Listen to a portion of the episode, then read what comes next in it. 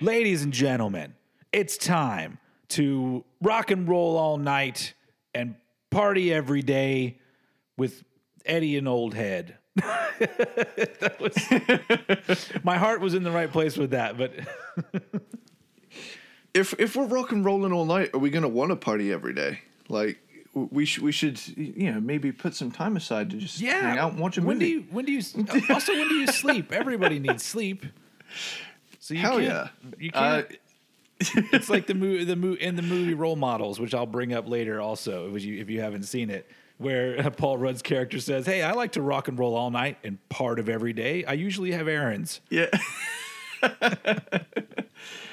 there's a there's a there's a Pearl Jam album. I think it's the I think it's it's it's a live album.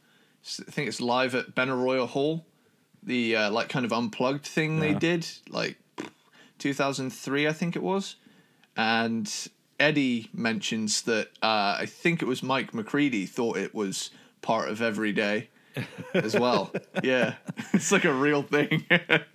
So, oh yeah. So, hello, Cranked and Ranked is the is the podcast. Man, I I swear, like as we go on, the introductions are getting worse and worse. Like it's, I almost feel, like I really do think that I'm going to spend a little time and I'm going to make like a pre-recorded intro with like a little bit of music and just like, ladies and gentlemen, you know, and, you know, and then it would just cut to us and we can just start talking. There doesn't have to be any be cool. introductions at all. Because I, because I, I just can't I can't get it right. I'm not I'm not a presenter as it were. I don't know what I'm doing. Or per, per, perhaps our unprofessional qualities make us endearing. That's true. I, I do think maybe it's a little bit half and half. So I, I guess I guess we I don't know. People seem to dig it.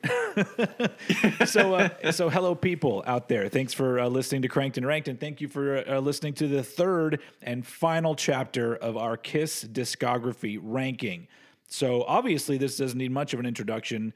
Although I guess some people do just want to hear the top albums. They don't want to hear us talking about the the last of 24 albums. So um, today is the top eight, number eight down to number one of our uh, top Kiss albums, and th- it was an interesting thing doing this list because I try so hard every time we do these band discographies to make it half about my experience and my preferences and the things I enjoy, and half about thinking about what the band did as a whole with their discography, with their albums, with the the how they moved from one album to another, and and so I it's it's with Kiss it's kind of difficult to do that because like we talked about before, it's almost like talking about two different bands with the 80s Yeah. and the 70s. But I feel like I found a, a nice middle ground in between the the things that I love and the things that I just think are good, you know, for for what they are. Um, yeah. But either way, this is going to be a fun episode because it's just. I mean, I'm going to be talking about eight albums that I think are fucking awesome. So this is uh, this is this is great. And you had anything to, to say before we start this off? I think, you know, it like I said last episode, about two thirds up, I love a majority of their albums a lot. Yeah. So, you know, these top eight, a- a lot of these could switch places on any other day. But uh, yeah, this is, I, feel like I've given a fair shot to all all eras Yeah. you know, and um, you'll find some classics lower down, and you'll find some underappreciated gems further up. This is just you know for anybody who hasn't followed the previous two episodes, Yeah. but uh, yeah, really, uh, I'm really excited to talk about these yeah. because yeah, So yeah, so let, let's just let's just jump right into it because who knows how long this will take with our with our gushing over albums we love and our tangents that we are known for. Um, so let's go ahead and get started. yeah. As usual, Eddie starts it off. What is your number eight Kiss album? my number eight Kiss album is Dynasty. Oh, all right, all right. I li- man, I like how you said that. I'm gonna start calling it Dynasty. and not, Yeah, I- and not I've- Dynasty.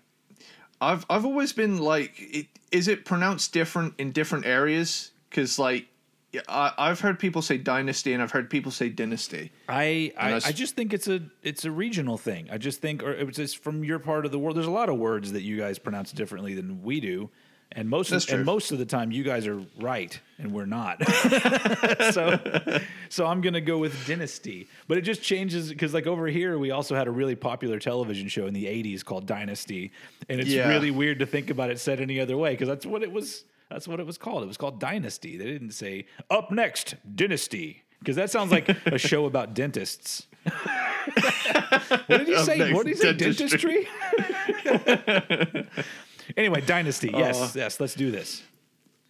So I really like this album, mm-hmm. and you know, people always call it, and, and even I was guilty of it last episode, but I only in relation to like two tracks on the whole album. Mm-hmm. People tend to refer to it as the disco album. Yeah. that that's unfair because there are some serious hard rocking songs on here, mm-hmm. and you know, there's the the cool thing about these kind of later 70s and into the early 80s albums is the presence of Ace Frehley on vocals. And you and I you and I share the love of you know Ace Ace is both of our favorite member. Yeah. So this hear, hearing him Yeah, I- pronounced I, I on do. I do feel a bit more, uh, like a, a lot, a m- bit more love for those few albums where he does sing. Because early on, he wrote songs, he just didn't do any of the vocals. Like you know, way back to Cold Gin. Cold Gin was his song, but he, I think it was Gene that sang that one. So these albums where he starts singing on them, I'm just like, yeah, I love it. I, I, I talked about it last time. I love it when everybody in the band sings. I just think it's so much fun. And that's the thing. He he doesn't have like this classically trained vocal approach, but that's No. like exactly the charm. You know, he's kind of like he's he's on pitch, but it's you know just sung in a way where it's like I'm rock and roll as shit, and I don't care. I feel like it's know? the same way he plays guitar. He's not trying too hard to be flashy or impress people. It's just this is what comes out of him.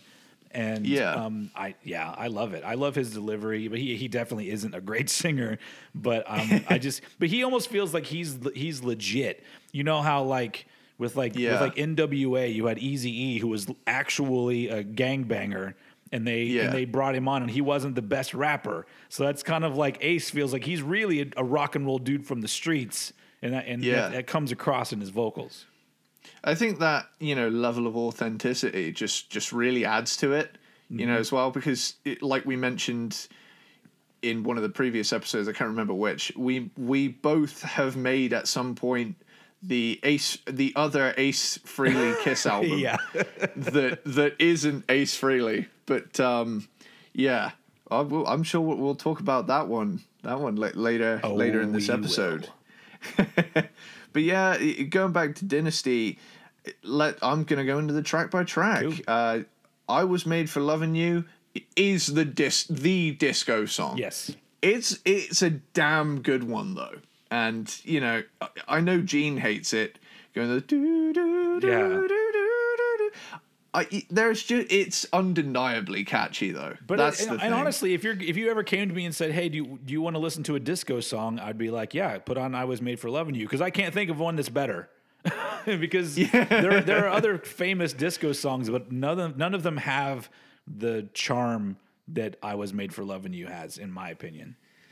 it, it's just it, there's something about it. There's a vibe there that's just so cool, and uh, to see Kiss doing that kind of thing, it, it's a nice change of pace because you, f- for you and I don't want a band to make the same album twice. No, so it's no, absolutely it's not. always cool. It's always cool to hear this sort of stuff. Yeah. Also, And also, it just goes along with the kind of band that they were. They had already done a, a, a movie and and solo albums, and it's just like, why wouldn't they do? You know, you know, flirt with a different genre that was popular at the time. It just seems, it doesn't seem like a way to cash in. It almost seemed just like, why wouldn't we do this? You know? Yeah. It, it- but like that's the thing. Immediately after it, you get this hard rocking cover of 2000 Man with Ace Frehley on vocals. Mm-hmm. Yeah. So i i this this album does unfairly get a bad rap. I think it's really really good. Yeah. Um, you know, sure know something. Oh. Yes, oh, I love it. Dirty Living, you know, th- there is some disco presence sprinkled on a few of these other tracks, Li- but the, bit. the only the only straight up disco song on it is the opening I was made for loving you. Can I say I say something interesting here though that I that I thought of just recently when I was thinking about this album. If if it had been 10 songs worth of disco kiss songs, I might have actually liked it more. Really? I, I don't know because I don't know what it would have sounded like, but it I don't know. It for some part of me thinks if they had just done an actual full disco album and then moved on, I would probably love it. I would just be like, yeah, this is awesome. If I you know, I just get these different sides of Kiss.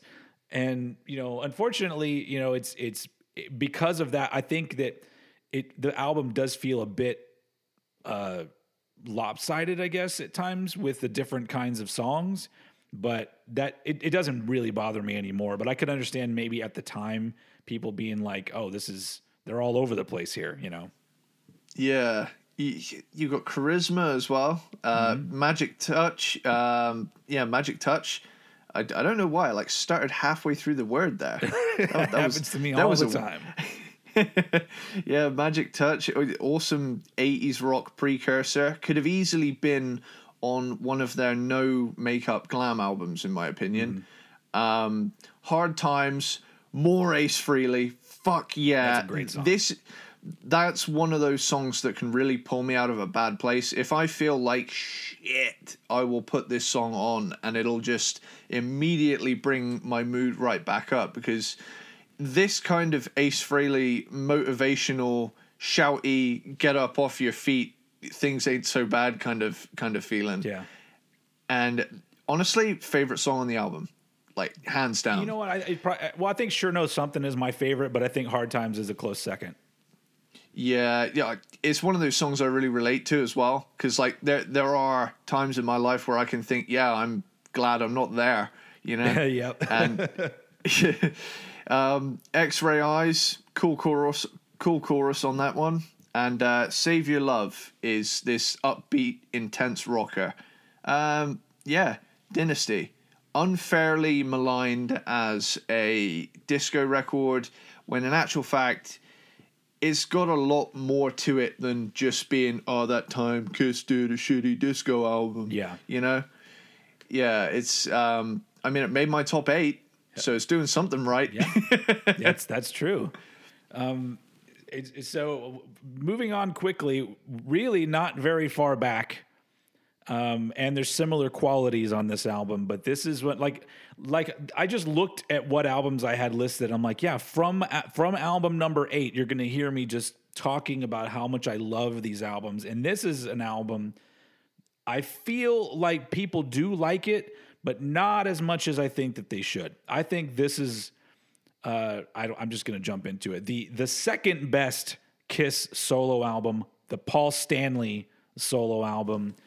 Yes, It is fucking great. It's there are so many great songs on this album. So for those of you who don't know, hundred percent. 1978, each member of Kiss put out a solo album with their own backing band with their own songs. And um, honestly, like that's still one of those things that I wish other bands would do that. Like I realize the quality may not be as good. Like if Metallica did solo albums for each member, they might be varying levels of meh. But I don't I don't care. I would just I would just enjoy it. I would enjoy hearing, you know, those kind of things because I, I love I don't know why this this the idea of them putting out these albums and the different personalities that these albums have, it's so interesting to me. But the Paul Stanley one, like two songs in, in particular on this album, uh, Wouldn't You Like to Know Me and It's All Right, should have been massive hits. I do Yeah. not understand why they were not. They just seem like songs that you should still be hearing on classic rock radio today. They should be there Agreed. and and really like the best thing about this album for me because i you know i like paul stanley is my second favorite kiss member and it's mostly because he is so good with melody and vo- like vocal melodies. Like he Yeah. can take just a, a basic kind of cool riff and he'll write something kind of cool that goes over like a really memorable hook. And they're all over this album. And if anything, the Paul Stanley solo album kind of gives me a glimpse into an alternate reality where maybe Kiss fizzled out after Dynasty and they all went their separate ways. I feel like Paul Stanley would have been the most successful member on his own. I, Yeah. I, I don't know how long that success would have lasted into the 80s, but um, I feel like, you know, Ace, Ace would have held his own like he did anyway. But I really do think that that Paul Stanley had the ability, whether on his own or with, you know, collaborators, he could come up with some really great songs. It- It's it's almost as if he went off and made an excellent Kiss album all by himself. That's how it sounds. It it it doesn't necessarily strike me as if because it sounds extremely cohesive as well. It, yeah, I, it doesn't think probably sound the only the only not non kiss thing that comes out to me is the is hold me, touch me, think of me when we're apart. That's very. I guess it could have been on a Kiss album, but that feels more like you know if he did his own solo thing. That's that's what I would expect. But there's just so many rockin' songs on here, and it's it's one that actually I think gets better the more that I listen to it because I just it is uh it's up there with those kind of albums that you put on and each track comes on and you're like, "Oh, it's this one." Like it's it's just back-to-back great songs.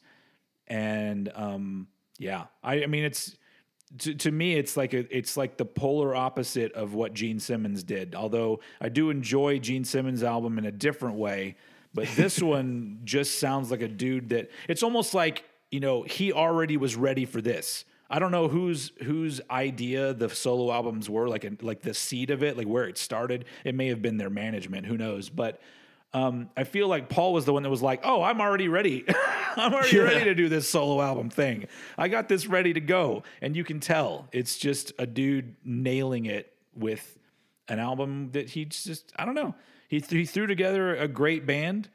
Um, um, funny enough, it's uh, it's got Bob Kulick on guitar. Which, Wow. which he is the older brother of Bruce Kulick, who would later be in Kiss as a as a permanent member. I was Um, unaware of that. Actually, it's pronounced Milwaukee, which is Algonquin for the good land. I Fucking love those movies, man. Um, anyway, uh, so yeah, I don't got much more to add about the Paul Stanley album. It's it, it's just great. Um, I I can't. It's I, I but I feel like sometimes it doesn't get the love it deserves. So that's why I feel more passionate about it because Yeah. there's not enough people saying this album rules because it does. And so that's why it's my number eight. Paul Stanley from 1978. Can I just say, now this this is pretty shocking. I hadn't listened to the Paul Stanley solo album until we did this. Oh, and shit. I had my fucking mind blown and I kicked myself for passing up on it all these years because Yeah. I remember I remember people were saying Ace's album is the best, but you know Paul's is damn good too. Like I think I think that they're um, um, really great in different ways. I almost feel like Mm. Yeah. comparing the Paul Stanley album to the Ace Frehley album, it's it's you know as they say apples and oranges. Like they're you know it's Yeah. like it. it I, I just you know obviously we had to compare them for this because we're ranking all of them, but I really do think that it stands on its own. Yeah, it's it's like well, they literally took their part of Kiss and did a whole album of that. Yeah, You know? yeah. Which is a cool way to to look at it. I wonder if you were to take some of the tracks from each like each of the four albums and put them together, would it just sound like a a, a Kiss album I- I with feel a like bunch of sessions? Yeah, I feel like that's how they did it anyway. I think they individually wrote stuff and maybe brought it in and worked it out, you know, fleshed it out together occasionally. But I, I, I think that a lot of times Paul Stanley comes with a complete song, And same, Oh, with, same with for Gene. sure. So I, I really think that it would just sound like this with less tracks from each member, obviously. Kind of like what, you know, Dynasty would would end up being. True. So for my number 7 Mm-hmm. I've gone for Love Gun. Oh, all right. All right. So this is a fucking awesome album. I stole Mm-hmm. your love. What an opening song. To to be honest, to be honest, I think this could be my favorite Kiss opener. It's it's a really great one. It's a great way to start because it really just kicks you right in the face right out of the gate. Um, you know, obviously, then you get Christine sixteen. You know, these these seventies bands were pretty predatory, but uh, they wrote good music. So I, I, ju- I still, I still, Yeah. I still don't get that. It's like it, it seemed like it started maybe in the '50s with like oldies groups, like you know, doing Yeah. songs about girls that were 16. happy birthday, sweet sixteen. Just that all, kind of stuff. I, I, but I've never understood it. I'm just like, I guess I've never. Especially once I got into my 20s, I, I would look at somebody that was 16 and be like, "Fuck no!" Like Yeah. they, they have no, they will have no clue what they're doing. I don't want anything to do with the 16 year old. But for some reason, in the world of music, they're all they're all just like, "We're rock and rollers now. We must have a girl that barely knows what she's doing." because I guess it's a control thing. I don't know. Either way, I'm not on board with it. From the fifties, like fast forward thirty years, you get seventeen by Winger. hey, at least he, you know, in Texas that's legal. so at least, at least he went up, you know, to that level. But still, yes. Why? Why? I don't understand. It's it's, it's just I don't know, man. I can't explain it. There's a there's a song from the I believe it's either the late '70s or early '80s by a by a singer called Benny Mardones, and I think it's called "Into the Night." And the song starts off with "She's just 16 years old." Leave Yeah. her alone, they say. and in the video, he's at the fucking parents' door and he turns around and says that line and rolls his eyes after he says the line. and by the end of the video, he literally shows up in the little girl's window and and puts her on a fucking flying carpet and they fly away into the night. It's actually a really good song, but I'm all like, c- couldn't why does it have to be? Why is there this desperation to get with a young girl? I don't understand it. But we're we're digressing. But I mean, not really, because we're talking about Christine 16. But I mean, it's it, I it, it will it will never become a thing that somebody can explain to me because I'm just like write a song about something else. Or be ambiguous about the woman. Yeah. you know? Like you know, if if you happen to be that fucked up that you're looking for a 15 year old, then just leave that out of the song. I I think that there may be a certain level of of like provocation with it. They might have just been writing it for the shock value, but That I that I can see that in some cases. But on the on the flip side, you know, there's nothing to say that these might look a little little bad in a court case if one to one were to arise. That's so yeah. Ladies So- and gentlemen, I, I submit as evidence the song Christine 16. Case dismissed. oh man. Can right, you imagine, right, can you back to Love Gun. Can you just imagine saying the saying to like the attorney's just there, oh we're fucked. The judge is a Kiss fan. uh but yeah, got love for sale, hard hitting rocker. I love that one. so good. Shock me. The first Ace song. Always love when he's on vocals. This Yeah. is a, this is a catchy tune. You know, it. I don't know whether or not it's it's there's a certain shyness to it that it's his first song, but it's still strong and you it's know great, yeah. yeah. Tomorrow and tonight is catchy as all hell. Love Yep. Gun, the title track, and damn, it's a sexy one too. That's the, Also- that's the thing about about Love Gun is that it seems like a song that would start off an album, but it starts off side two of this album. That's how confident they were in what they had going here. Hell yeah! And the, I don't know if you've seen it. Have you watched the Alive Four concert? Have you like watched the DVD of of it. Is It's- it the the orchestra one or whatever? Yeah. No, Yeah, I haven't that seen one. that. There's during Love Gun, right at the start, Paul Stanley grabs this like rope, puts his boot into this little hoop at the bottom, and flies out to this Oh. platform in the Yeah. middle of the crowd and does the entirety of Love Gun out on this plinth in the middle of the crowd. I believe that's a thing they do every show. Like, Yeah. I don't know if it's always Love Gun, but I think that he it's become a normal thing where he he gets on the little thing and goes out into the crowd. That's so cool. Yeah. It's got to be kind of scary though. You're thinking this is like the one thing holding me from plummeting into a bunch of fans. Like, Yeah, I can see uh, And not any more scary than Tommy Lee's rotating drum kit or anything. you know, Oh, that Jesus Christ, that's, yeah. That's a little more because if, if if you fall, if that thing falls while you're upside down, it's not just you falling; it's the shit falling on top of you as well. Yeah. So that's all I could think of was like that's that would hurt for sure. the, the thing is as well didn't it get stuck i know we i know we we've It was the little, roller. It was the roller coaster one for their Yeah. last tour. There's a video of him on where the, the the drum kit goes on this little roller coaster thing and it gets stuck up there. christ that's got to be so fucking nerve-wracking but um All yeah part of the all, all part of the rock and roll experience. totally and it needs to be an element of danger there but uh yeah you get hooligan which is a fun track almost human one of those grooving Uh, gene yeah. tracks That's a good one. Yeah, Plaster Caster. It's hard to fuck with these seventies albums, dude. They're just great. Um, yeah, and then she kissed me. Weird choice for a cover, but it has the word kiss in there, so fuck it. You know? Yeah, it, that's that's one that I'm like, it, it, it's unnecessary, but it doesn't bother me. It's I think it's pretty Yeah. fun. It always reminds me of the opening to that uh, cult eighties movie. Um, what's it called? Adventures in Babysitting.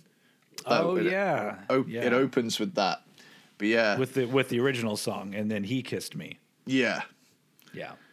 But yeah, that that's that's my number seven. Is is Love Gun? It's badass. It's Hell such yeah, a I- such a good album.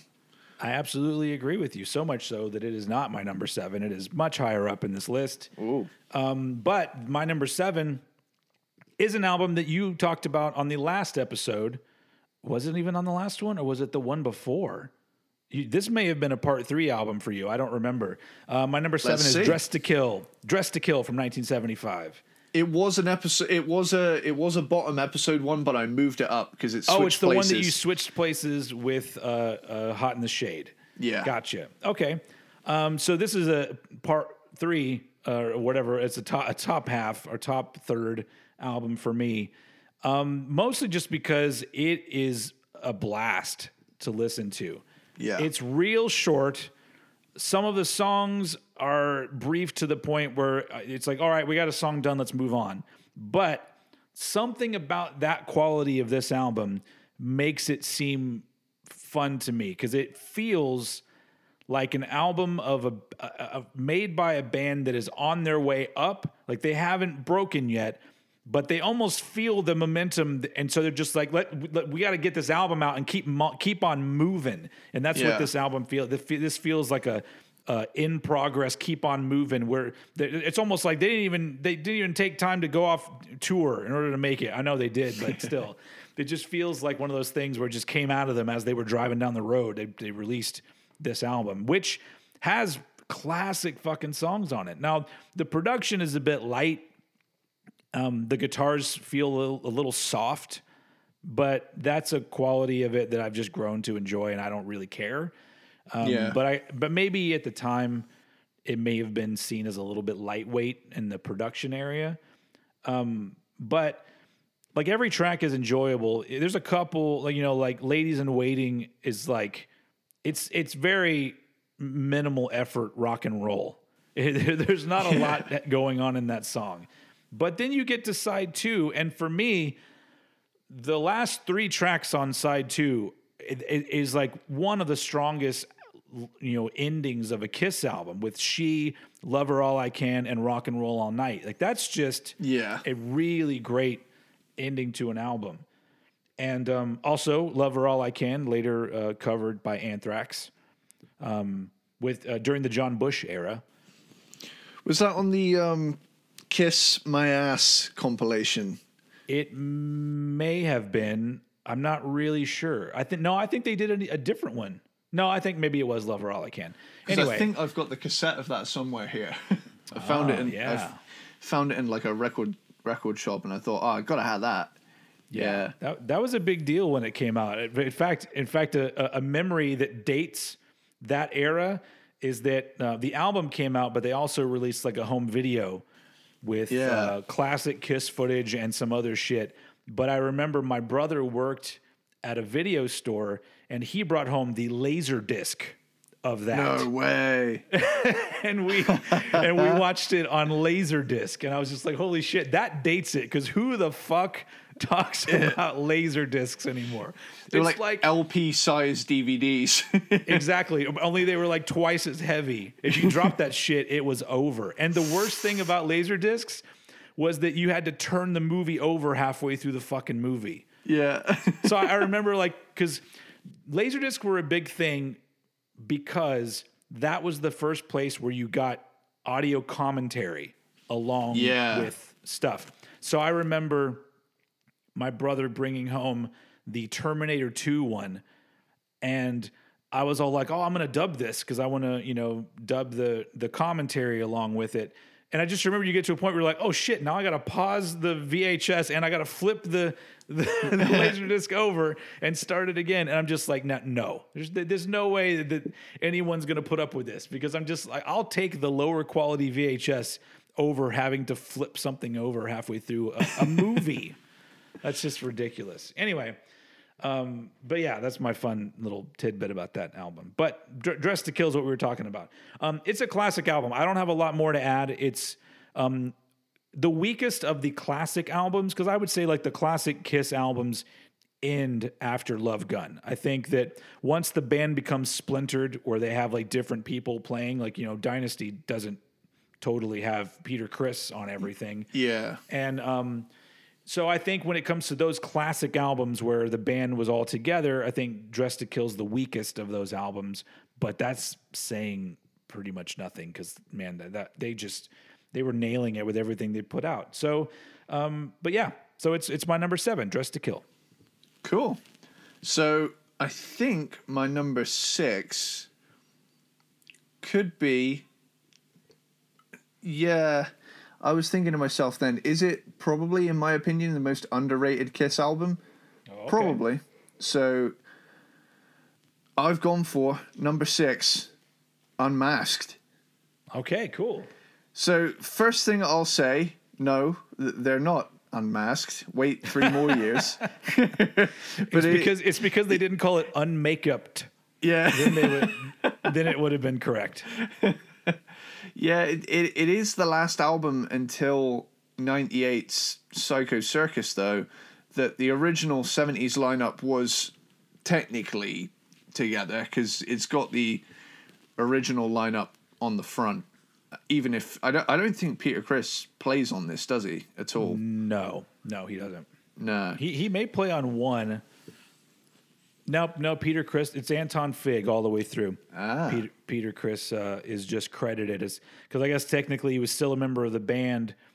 I am. It's got to be weird just having that that level of popularity and then have all this drama going on with band members and it's like well what do you do like do you you've made you've made your career being these four guys and like you know if you're having trouble with two of them or if those two are having trouble with you like like it's i i i i realize that they're rock stars and their lives are not very hard but i feel for them a little bit because it's like well shit we fucking made this together and now things are falling apart. So it just like i said it makes me sad to think about the, this this era because it's just like man i it just it just sucks that things couldn't just last. I mean because they're i mean i don't know. There are great bands that you know aerosmith all the same fucking dudes today Yeah.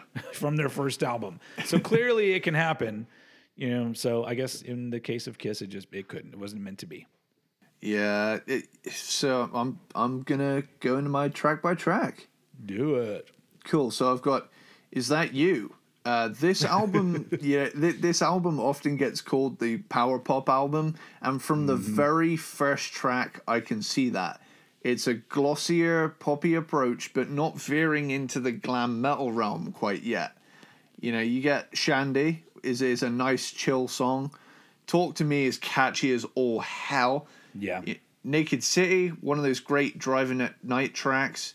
Uh, what Mm-hmm. makes the world go round has this cool sound to it with those synth parts going on. That, Tomo- that seems to have a little bit of a disco tinge in it too. What makes the world go round? Yeah, tomorrow could easily be a sitcom intro, and I love that.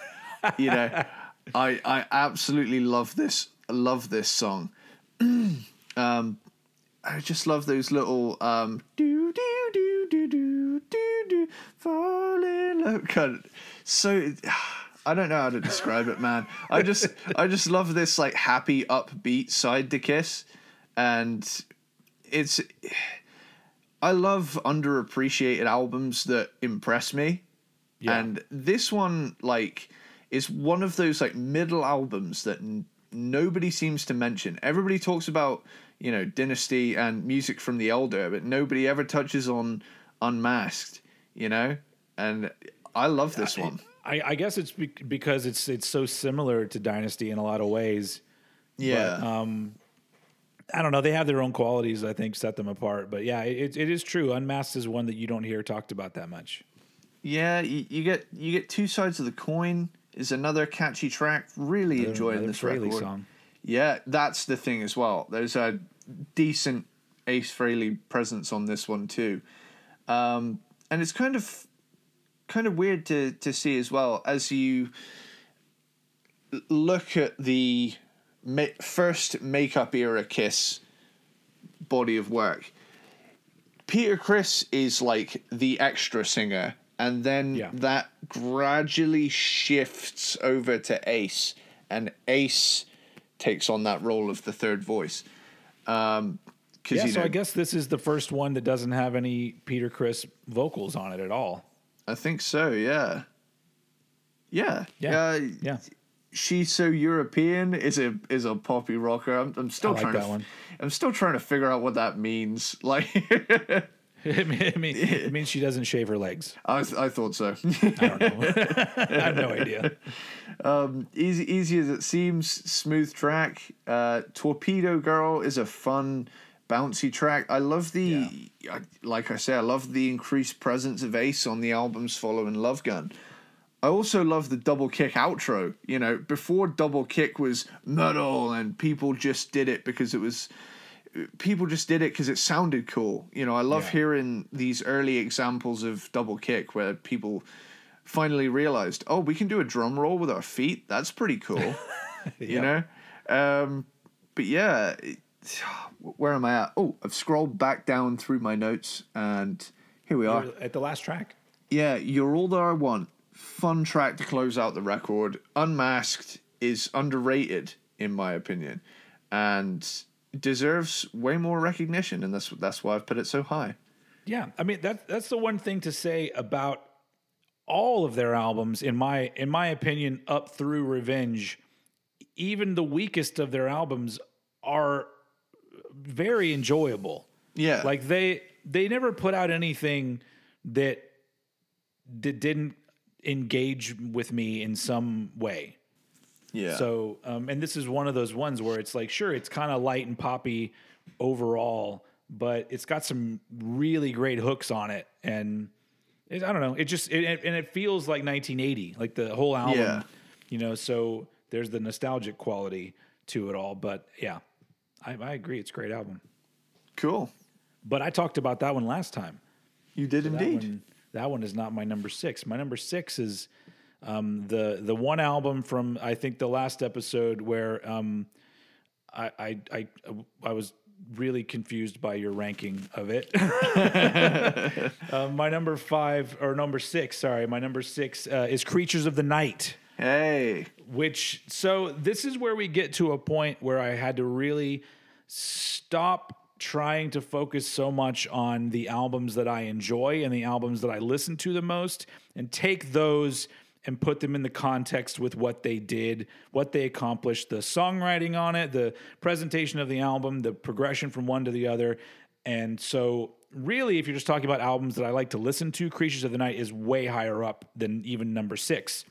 Yeah. But because it's fucking great. We talked about this album actually already in the 1982 episode that we did because I believe it was in both of our top fives, right? Or was it not? Yeah. I think so. Yeah. And this album just has such a big sound. Sounds big. The does drums sound sound, fucking big. Um, and uh, and of course it's it's you know Eric Carr on drums. And although yeah no no no never mind he is he is on the album cover as well. This they they had, they had already completely parted ways with uh, Peter Criss at this point. But Yeah. um, it's just not only a big sound, big drums, big fucking songs. I don't know. I, I mean, obviously, this is viewed as the the reaction, their reaction to the reaction for music from the Elder, where Yeah. they were like, "All right, well, let's just get back to writing some rock songs." But they could have just gone back and phoned it in and done some shit that sounds very similar to their early work, and I think people would have been fine with it. But this is this is progressing past that. Yeah. And that's why I love it so much because it doesn't sound like a retread album. It sounds like them saying like, "All right, we we're going to go back and make a full-on rock album, but guess what? We're better at doing that now." Yeah. And it's there's just so much cool shit. Obviously, you have like classics. Like I Love It Loud is a song that I'm pretty sure they've played every concert since this album came out. yeah. And we talked about it last time. Um, I Still Love You is one of the greatest breakup songs ever written. It's just so great. It's such a just the the the different levels because the the verses of the song kind of sound like they're coming from a guy that's trying to be kind of cool about the breakup. Just the way the way that the way that the vibe is, he's just like singing about some things that went didn't go right. Like you know, those aren't the lyrics, obviously, but you know, just it feels a little more like he's, you know, he's like he's like I'm I'm- I'm ready to accept this, but then as soon as you as soon as it builds up to the chorus, you realize that motherfucker's not ready, and he's just like I still love you, and it's just so fucking good. It's just it just feels like the like because I just think especially when you're younger, that's what breakups are like. Yeah. you it, you just you're dramatic about everything while you probably realize that you shouldn't be being that dramatic, but that would you that that would be dishonest, you know. So I don't know. I love that song. Um, and it's just an undeniably solid album and one of their best albums we we talked about this last time. So you know, you, all these all these great songs. You know, obviously the Creatures of the Night itself, and then you know, War Machine, Rock and Roll Hell, Danger. There, I mean, there's it's it's this is an, an all killer no filler kind of album to me. Um, it is once again them collaborating with other songwriters, but as I've said before, I don't really care. I just think that it's a it's like more like a footnote or something to put like by the way this was you know not 100% written by the members of kiss but it doesn't matter because Yeah. they they turned out a fantastic album and this is the one that i really wish i do think that on the kissology dvds there is a concert from this era i think this is when they had the tank behind them if i remember Yeah. right Eric And- Carr on top of it. yeah, and I just it's just great. But this is one of those ones where I I wish that they would somehow find a really great quality live recording from this tour and put it out on vinyl because I would love it. And I, I realized that this was around the time that they were having you know issues with their popularity and they were playing smaller venues and there were lower crowd turnouts and stuff. But I mean, I don't know. I almost feel like like Kiss needed that. They needed to go through. They needed to come back down to earth a little bit because I think Yeah. I really do think as much as especially Gene Simmons, but as much as those guys seem like overblown rock and roll guys, you know, I I think that there is a level of uh, humanity that they, especially Paul Stanley, possesses, and I think it's because of this. If they had literally taken off and been super popular from day one and never looked back, yeah. it may be it may be a different story. Uh, but I don't know. It, it I, I once again when we're talking about discographies of bands, these the ebbs and flows are what make them more interesting. I don't want to talk about 20 albums where a band was successful for 20 albums straight because most of the time that's going to mean that there's very little variety and there's a lot less to talk about because the interesting thing about talking about these albums with us is not necessarily the ranking but talking about not only our, our feelings about them but the the public perception of them and how well they did and and you know how they how they remembered you know in this case 40 years holy shit almost 40 years later Yeah. shit next year it'll be 40 years old Jesus this Christ. fucking album Meaning anyway. that music from the Elder is now approaching its 40th. oh yeah that'll year. be that'll be this year yeah Holy fuck. so um, anyway, so Creatures of the Night though is one of those things where it's interesting that it happened around a time where they weren't as popular. But this album to me should have just shot them way back up to the top. But I think in Yeah. 1982, unfortunately, this was prior to the big rock boom, which kind of started with you know Quiet Riot and Motley Crue and stuff like that. Which I guess the first Motley Crue album was also 82, right? Or was it 81? 81 Too Fast for Love happened, but Shout at the Yeah. Devil came out in 83, which was, Yeah. I mean, 83 really is where the big hair glam metal stuff really hit its stride. Yeah, but I fe- I feel like maybe this album was a little bit ahead of its time, For sure. and then and then unfortunately they would move into more poppy territory, which I guess in some cases some people loved that, and then other people didn't. But anyway, Creatures of the Night is just one that I almost feel like it just it sticks out like this. Like if we were looking at like a a graph of like how I feel about their albums. It's the it's a it's a bunch of albums where sure some some of the spikes go a little bit higher, but this one goes way the fuck up in the middle of it, like a big middle finger, just sticking Yeah. up in this era of Kiss. Um, and so uh, that's why it is my number six, Creatures of the Night.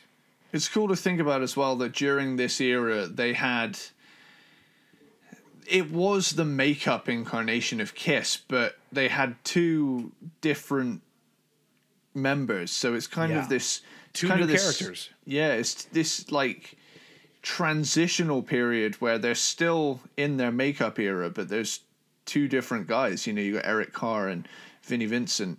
I think I think we touched on this previously. Vinnie Vincent must have had like definitely the most short-lived face paint out of all of them. I'd like I'd like to know how many gigs he actually played with it on. Like I'm sure you can find that. The, the Kiss is well documented online. yeah, So- I'll have to look that up.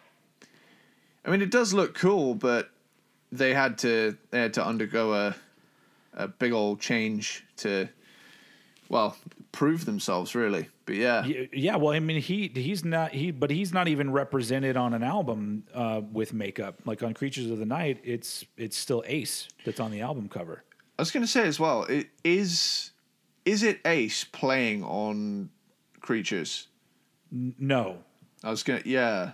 But it's I weird because he's in the video as well for "I Love It Loud," but, but I don't I don't think that even. I, I, don't, yeah, I don't think it is. I don't think Vinnie Vincent is even on Creatures of the Night. Um, hold on, let me let me see what they have here. So one one of them is. Uh, oh no, never mind, never mind. Vinnie Vincent does play some lead on here. ah, So cool. okay, never mind. He is on this album.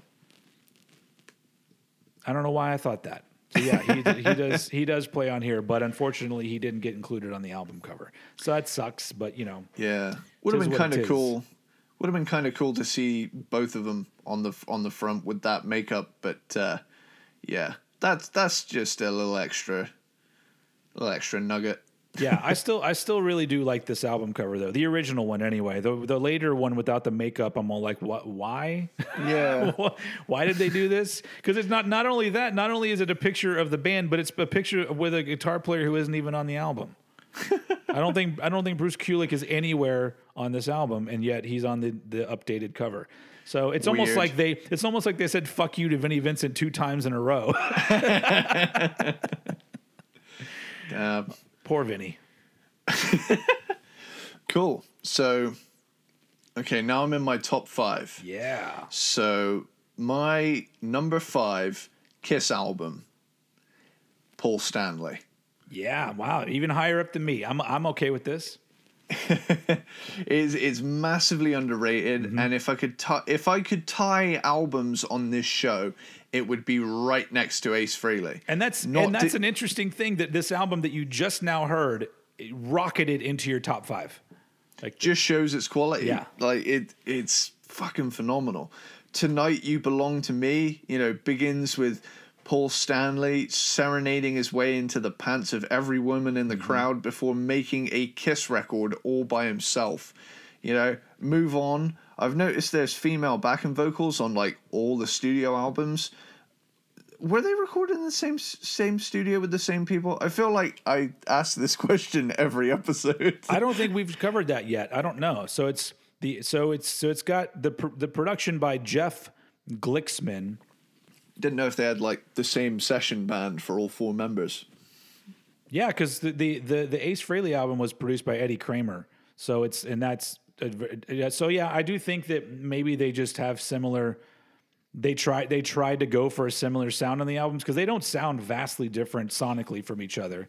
Um, there might That's be thing. might be minor changes here and there, but um, they still seem to complement each other in some sort of bizarre way. Oh man, ain't ain't quite right. Has a slow city drive at night vibe. Wouldn't wouldn't you like to know me? Is Mm-hmm. Infectiously fun. It that sh- I agree. That should have been a hit. It it Like- parts parts of that song f- sound like they could be on the Sex Pistols album. Like not, like not vocally, but musically, it sounds very similar to like a Holidays in the Sun or something like that, um, which is interesting to me because this was one year after uh, Yeah. Nevermind the Bollocks came out. But it's also done in a in a like kind of glossy, flamboyant way at the same time. So maybe it's So more it's of a it's more of a uh, what's the what's the group like a New York Dolls kind of thing maybe I don't know. Yeah, I, th- I I'm thinking more down that more down that road. Yeah, it, yeah take me away. Uh, Together as one is this rocking power ballad. Absolute bangers in a row so far. Also, you know, one of two brackets tracks on this album. You should one another one of your many projects should be doing an album with with nothing but brackets titles for all the songs and the album title, and then and then yeah. maybe even have your uh, your artist name have a bracket name with your name. Just- and the album Uh, will just be called brackets.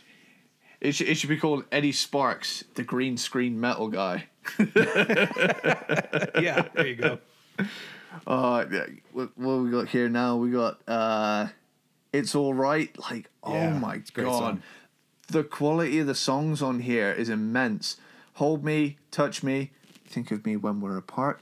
The other is brackets track, you know, it it's nice. I like it. Uh, "Love in Chains," hard rocking track. S- sounds like a damn good straight up Kiss track, to be honest. Mm-hmm. And goodbye closing out a fantastic record with one more banger this is just banger central dude Yeah. this album this next to unmasked underrated as fuck dude Agreed. Agreed. like damn i was so taken aback by it considering the fact that i've i'd never given it its fair share of attention up until we did this ranking and it breached the top five of my list Yeah. so if you haven't listened to this one listen to it it's an extra excellent kiss record that you've not heard Yeah, it's you know it's it is it's it's fantastic. I just I, I don't know. I'm with you. Like I look, it's one of those ones where it's like this this could have been your number one, and I would have been like, "Yep, cool, fine with that."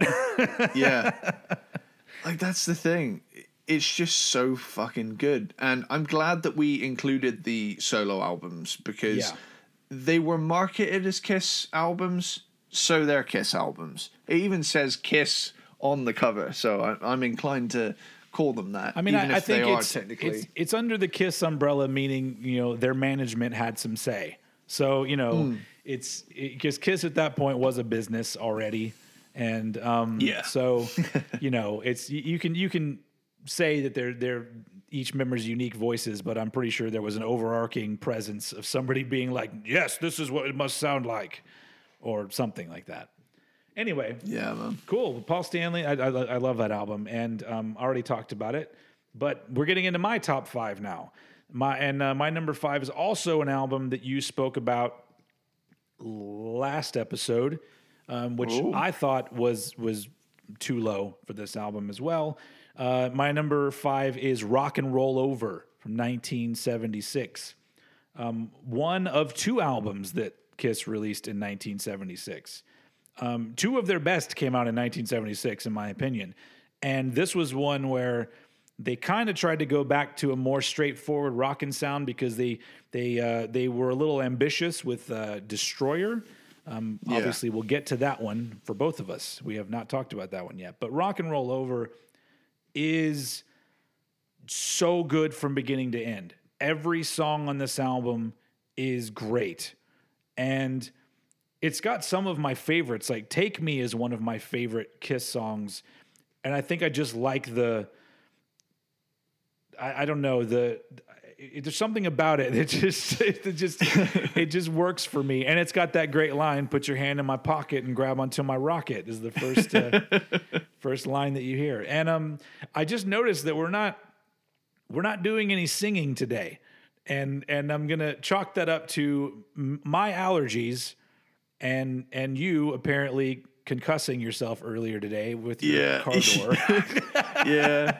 Um, just just for the listeners, I uh, was in a bit of a hurry to get to work this morning. I woke up a little bit late, and in my uncoffee fueled, so I I, I, was, I didn't have the focus I would have on on my normal morning. I hadn't had I hadn't had my coffee, and uh, yeah, climbing into my car in a rush, I slammed the side of my head directly into the roof Yep. of my fucking car, and uh, I've been pretty dizzy for the rest of the day. So so so don't go to sleep tonight, okay?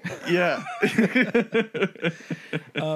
And yeah, and I've got crazy allergies going on over here in, in Texas. I don't know. It's it's it's it, it, it's rough on me sometimes, but um, but yeah, th- this album is filled with songs that I will happily sing along to at any time. Just the begin, just I want you as an opener is so fucking good.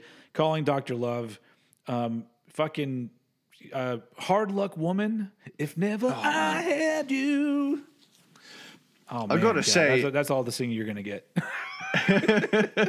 I gotta say, dude, if if it wasn't for I said I was to do the whole song, and I feel like I'm shortchanging everyone. I, I just gotta say that now that I I hear these songs from Rock and Roll Over, the sole reason that the some of these classic '70s records are so low down is because I love some of the '80s albums so much, Yeah.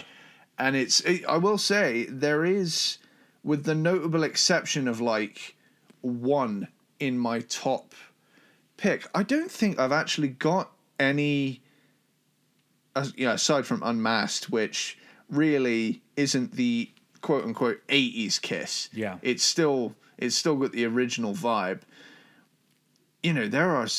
It's just so fucking hard to pick between the two eras because it's like it's like deciding between two bands at that point. Yeah. No, because there's I- just I totally there's so it. many. There's so many good ones. Yeah. And I'd say, I would say to be honest, you know, everything. I, the first, the second two episodes we did, the the last one and this one, love pretty much all of them. But yeah. Yeah. It, it's so fucking hard to pick all these great albums, man. Hell yeah! Rock, So it- rock and roll and the- over is so good. It's great. And the interesting thing about it, just because we talk about this a lot, um, there is no Ace Frehley song on Rock and Roll Over. And um, so not, not not only does he not sing on it because he didn't start singing until Love Gun, but um, there's no Ace Frehley written song on Rock and Roll Over, which is interesting because they go back to being more straightforward rock, and yet Ace is not present. That could be why then I it it's a little lower down for me. It's just lacking a little bit of that ace yeah. action. But I just love, I don't know, for some reason, like the, especially Hard Luck Woman, I know it's a very non Kiss sounding song, but, But it's so good. It, it carries so much weight for me that I, I love this album. But I just love, I love everything about it. It's a very straightforward, fun album, and it feels like an album made by a band who are like they're, they're riding high on their own success and their own hype and they're just like you know, it the momentum is just making them produce these amazing songs in this amazing album and it just feels like a real confident band which they at this point they had to be because they were they they had now blown up massively at this point. And even, honestly even the songs in this album that are a little bit weaker they're still super fun. Um, really you could say that about all of the kiss albums because they're to an, an unpopular opinion well this might be actually a popular opinion there is no kiss album without a weak track.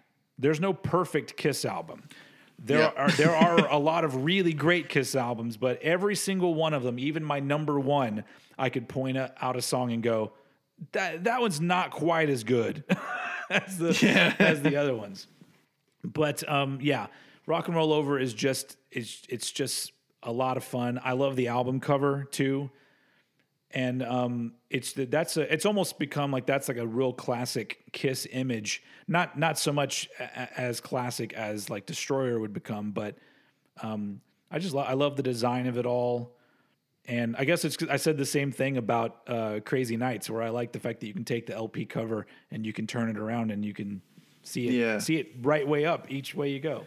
But anyway, I don't have a lot to add for Rock and Roll Over besides that. It's just uh, it's just a fucking fun '70s rock album, and I love it. So it's my number uh, five. Hell yeah. Um, all right, so we so we're now on to our top four of the, Right the on. Kiss. Man, we're getting we're getting there. We're getting to the end here. Oh, man, it's just, these these albums they're just so good. This is a total gush fest over here. Absolutely. Um, so my number four, I've got Ace Frehley. all right. So it's tied for the best, the the two best solo albums, uh, right next to Paul Stanley. Uh, but it did have a little bit of a heavy edge to it that tipped it over the edge for me. That was kind of like, Yeah. yeah, this one it has that the badass factor just a little bit higher. So rip it out. I wish Ace had more time to shine vocally on early Kiss records. I love his approach to the sound. Yeah. You know, speeding back to my baby is something I wish I could do if we weren't in a pandemic. but um, serious, serious Oh, tune man. though. Yeah, it is. It's so fucking good. Snowblind has a really cool, heavy Shit, feel. man. Yeah. That, Yeah. God, that song rules. It's like it, it's like Sabbath, but with a sharper production sound. Yeah. To, to me, like dun dun dun dun dun dun dun dun dun dun dun. Snowblind, so fucking good, I, re- man. I really think that with this particular album, it's for me the combination of Ace and Anton Fig on drums because I think Anton Fig has a similar quality to Ace where they both feel like they're just natural badasses and they're not Yeah. trying to be too flashy, but the groove feels so good on this album with the with the drums and the and everything else. But yeah, and then you can hear it a lot on on this song. That's the thing, and music like this makes me feel better about not really being too much of a flashy drummer myself because Yeah. like I I can do like fast things, but it's more physically demanding than you know rudiments and things like that. You know, mm-hmm. I'm I'm not. I've got a few chops, but I'm not the flashiest player ever at all. But I can hold down a pretty morbidly obese groove if you ask me to. You know, and that's uh, that's what I I think the key is here is is feel over flash. You know, I, that's that's exactly right. I, I, I agree with that. and it pays off because it has a great vibe throughout. You know, Ozone got that real vibey, bluesy yeah. thing going on, real laid back into it. Uh, What's on your mind? Rocking track, further adding to the strength of this record. New York Groove, great cover, really catchy, Yeah. infectiously fun. I'm in need of love. Ace is just doing his thing. Wiped out, pretty damn heavy groover, and then Fractured Mirror is this cool instrumental to close out what I believe to be the best of the '78 solo albums. By, it's by just- far, but yeah, yeah, it's, it's yeah. an amazing record. Um, yeah, I I look at that album cover and I think, yeah, this lives up to that fucking spaceman thing because this is out of this fucking world. Hell yeah. Good. It's Yeah. it's a killer album and so killer that it is not my number four. hey. We're not getting there yet. Um, with my number four, I've decided to go with the um, the debut album Kiss from 1970. Was it three? Nice. 74. 1974. Yeah. And this is just classic. It, w- honestly, we're we're in to what I considered like unfuckwithable territory. Um, Yeah. Like I said, they don't have a perfect album, but I I think that my top four are four albums that I think are probably on a lot of people's top tops yeah. um, because there's it's it they're undeniably great, and especially this one as a debut album. Just the literally the first half of the album. Strutter into Nothing to Lose, into Firehouse, into Cold Gin, into Let Me Know, which Let Me Know Yeah. is, a, is a song that like I don't think it's as great as the previous four, but it wraps up with that badass ending to which which later on in concerts they would only play that part of this song. They wouldn't play the rest of it. They would just tag that on to other things. And but I mean just just the begin just Strutter on its own is a really great introduction to Kiss. And then they follow it up with Nothing to Lose, which is a song about convincing your woman to have anal sex. And right out of the gate. And and, the, and when once you once you realize that that's what the song about, when you have the lyrics like "She didn't want to do it, but she did anyway," it just I'm like, God damn! Right out of the gate, they're just like they're pulling no punches. But Hell yeah. um, and then like it, I mean, uh, yeah, obviously from that point on, we move into Firehouse, which is just which is a, a classic one, which which Firehouse would become um, a song that was famous for. That's when Gene would blow the fire, you know, in that part of the concert. And then you skip a little bit later, and you have um, a hundred thousand years.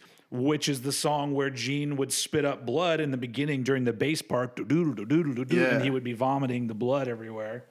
So that's there's just so much, not just classic songs, but who Kiss are as a band and a live act is so much tied to this album that It's like a mission statement. Ex- exactly, and it's almost like Yeah. if if in somebody else's list, if this is number one, I'd be like, yeah, I absolutely understand this being somebody's favorite, or they think this is the best. Even with Kissin' Time, which Kissin' Time wasn't on the original um, release, but I think very quickly it was added on. I don't. I, I think it's just like maybe First Press didn't have "Kissin' Time," which is a cover song, but it's cute, I guess. You Yeah. know, but it doesn't add anything to the album at all. But then you get right into Deuce, which Deuce is one of the best Kiss Oh, songs. Um, and of course, you wrap it up with Black Diamond, which which was a show closer, I think, for a while, and it's and it just it, and it's um, one of the best Peter Criss vocals, I think, also in uh, in Black Diamond. But um, I love how it slows down at the end too, where Yeah. it goes into like borderline doom metal territory. yeah, and yeah, that's I know an interesting idea there. it's just it, I know they're just slowing the whole mix down on the tape, but there's just something so crushing about it slowly going down. Well, just the just the fact that they don't they could have just faded it out. But the fact that they Yeah. let it go for so long, getting slower and slower, I'm always like, holy shit, man, that's that's an idea. Like in the studio, they're just like, fuck it, just do it. It's the end of the album. Who cares? yeah, But uh, it's it's an interesting thing. Like I've always, eventually we'll get to um, Black Sabbath, but um, one of my biggest gripes about Black Sabbath is I don't understand why the end of War Pigs is sped up. Because because, like, because yeah. literally there's only like 30 seconds of the song left. Why did they need to do that? They, they the, the album isn't so long that it wouldn't fit on the vinyl. There was no Yeah. reason to do that. Where in the case of of this, I feel like it adds like a real heavy and ominous kind of ending to this album.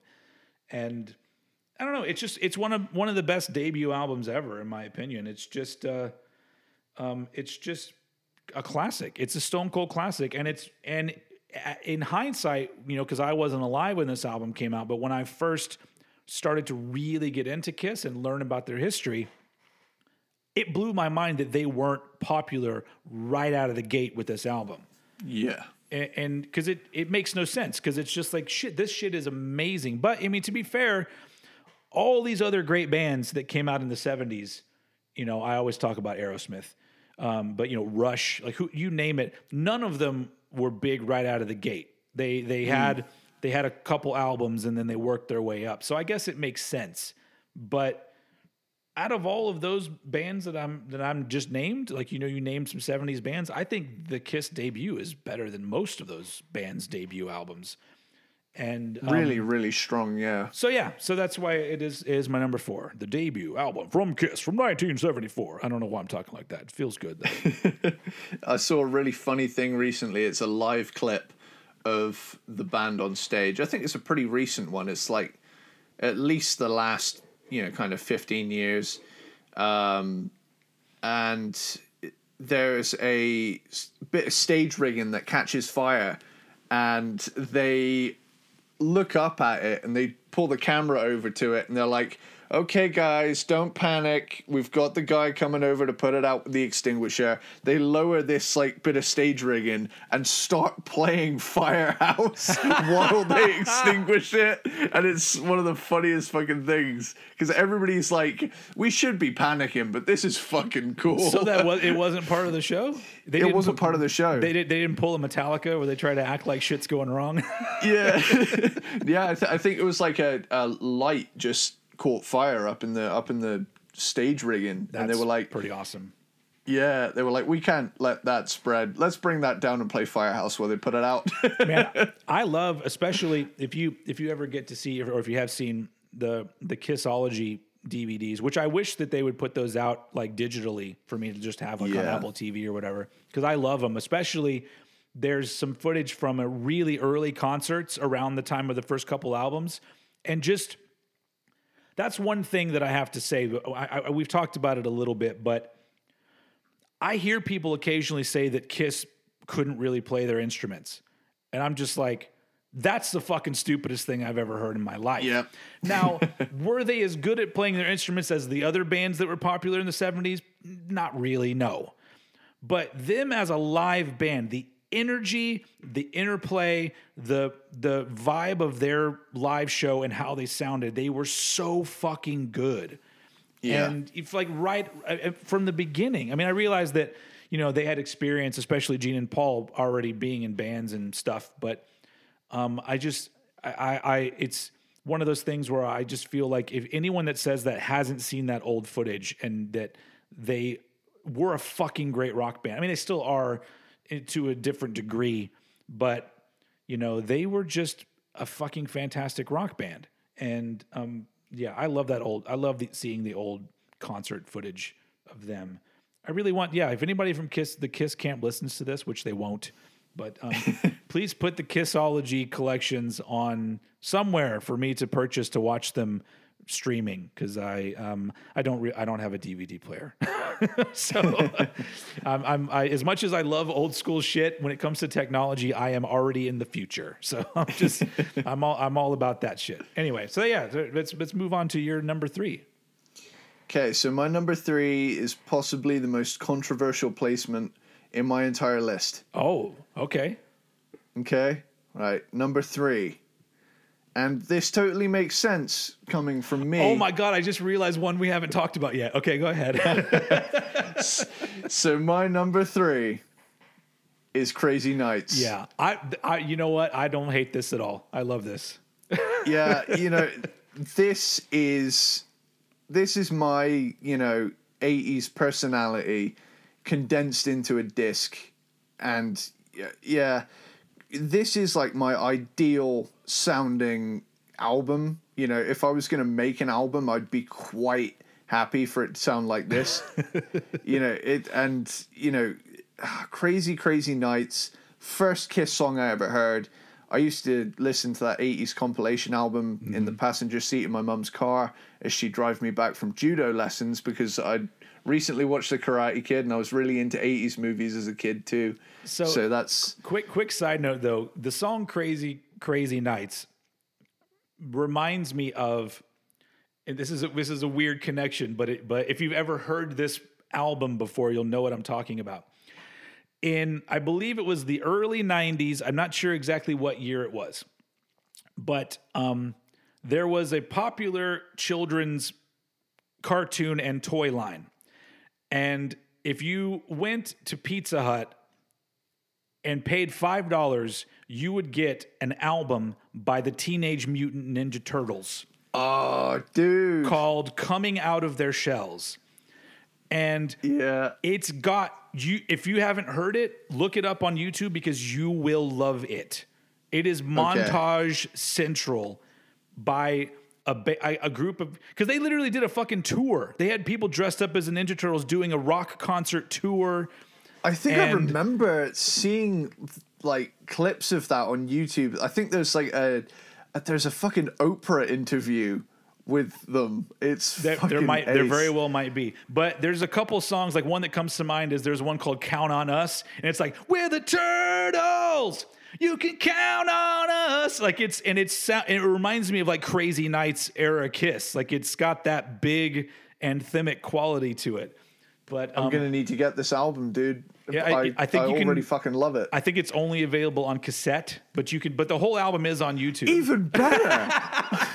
You know what? Oh Now my- that now now that we're talking about this, I, after we get done with this, I'm gonna go fucking order that thing for myself because it's been such a long Hell time. yeah. But I do know I do know the full album is on YouTube. But you it, you will be a fan, and you you'll wish that you could go see the Turtles in concert, which I didn't get to go. But I oh, fucking Oh, man. it's so funny because this was the early '90s when I was listening to metal, but I did not Yeah. give two shits about talking about how much I thought the Turtles album was pretty fucking cool. I'm pretty sure as well. There's like a there's like a accompanying documentary Yes. slash concert Yes. film. There of is. It. There And is. Isn't there a scene in it where they're explaining how they play their instruments to the kids? And it's like, well, I found this thing called drop D tuning, and essentially it allows me to play with my turtle hand. I, don't- I don't know if I don't remember that for sure, but um, I'm telling so you that there's prob- there's probably a good you know worm wormhole for you to go down with just looking up Turtle live rock band stuff because it's uh, it's pretty awesome. Anyway, I just had to I had to do that tangent because I, I immediately thought to myself, if Eddie doesn't know that album, he needs to have it in his life. I'm glad you did. anyway, back to I've- Crazy Nights.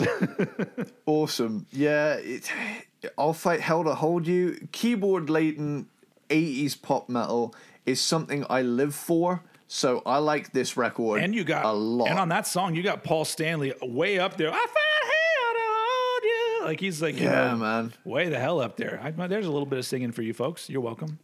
There, this is a very Paul Stanley album. Mm-hmm. This could easily, you know how how we mentioned earlier how Paul Stanley would have gone off and done his own thing Mm-hmm. had Kiss not stayed together. This is probably what it would have sounded like. Oh, I think he did do a, a, a solo album. Was it in the 80s? And Oh, I don't know. I, I don't know it very well. Um, I think I've heard it once, and so I don't know. Maybe maybe now that we're doing this, I need to go and like actually listen to his solo stuff. But oh, never mind. He didn't do a solo album until 2006, so never mind. Damn. So anyway, back to Crazy Nights. Yeah, man. Then you got Bang Bang You, silly, and that's why I like Yeah. it. You know, No No No has a Hot for Teacher vibe. This sounds like the album could have been done by Danger Danger, featuring Naughty Yeah. Naughty and Bang Bang. and No No And No, No, No, No. They, they they got a triple. They got a triple in there. I don't know which song it is on this album, but um, there's a thing that all these 80s bands would do in at least one song where they would use old, like, children's schoolyard sayings. And so there's literally a Kiss song was like, Yeah. Liar, liar, got your pants on fire. and it seemed like every band did that. Like somewhere in their songs, they had some weird childish thing that they incorporated into their lyrics. The big one that sticks out to me is uh, "Play with Me" by Extreme. That one's like a. What does uh, he? What does he say in that one? Oh, that one's just like it just has a bunch of references to like playground games. Oh, is that the one from Bill and Ted's Excellent Adventure? It is the one from Bill and Ted's Excellent Adventure, Oh, which you're, I'm wearing. you're, you're sporting the shirt. I'm sporting the shirt right now. Have you seen Bill and Ted Face the Music yet? I have not.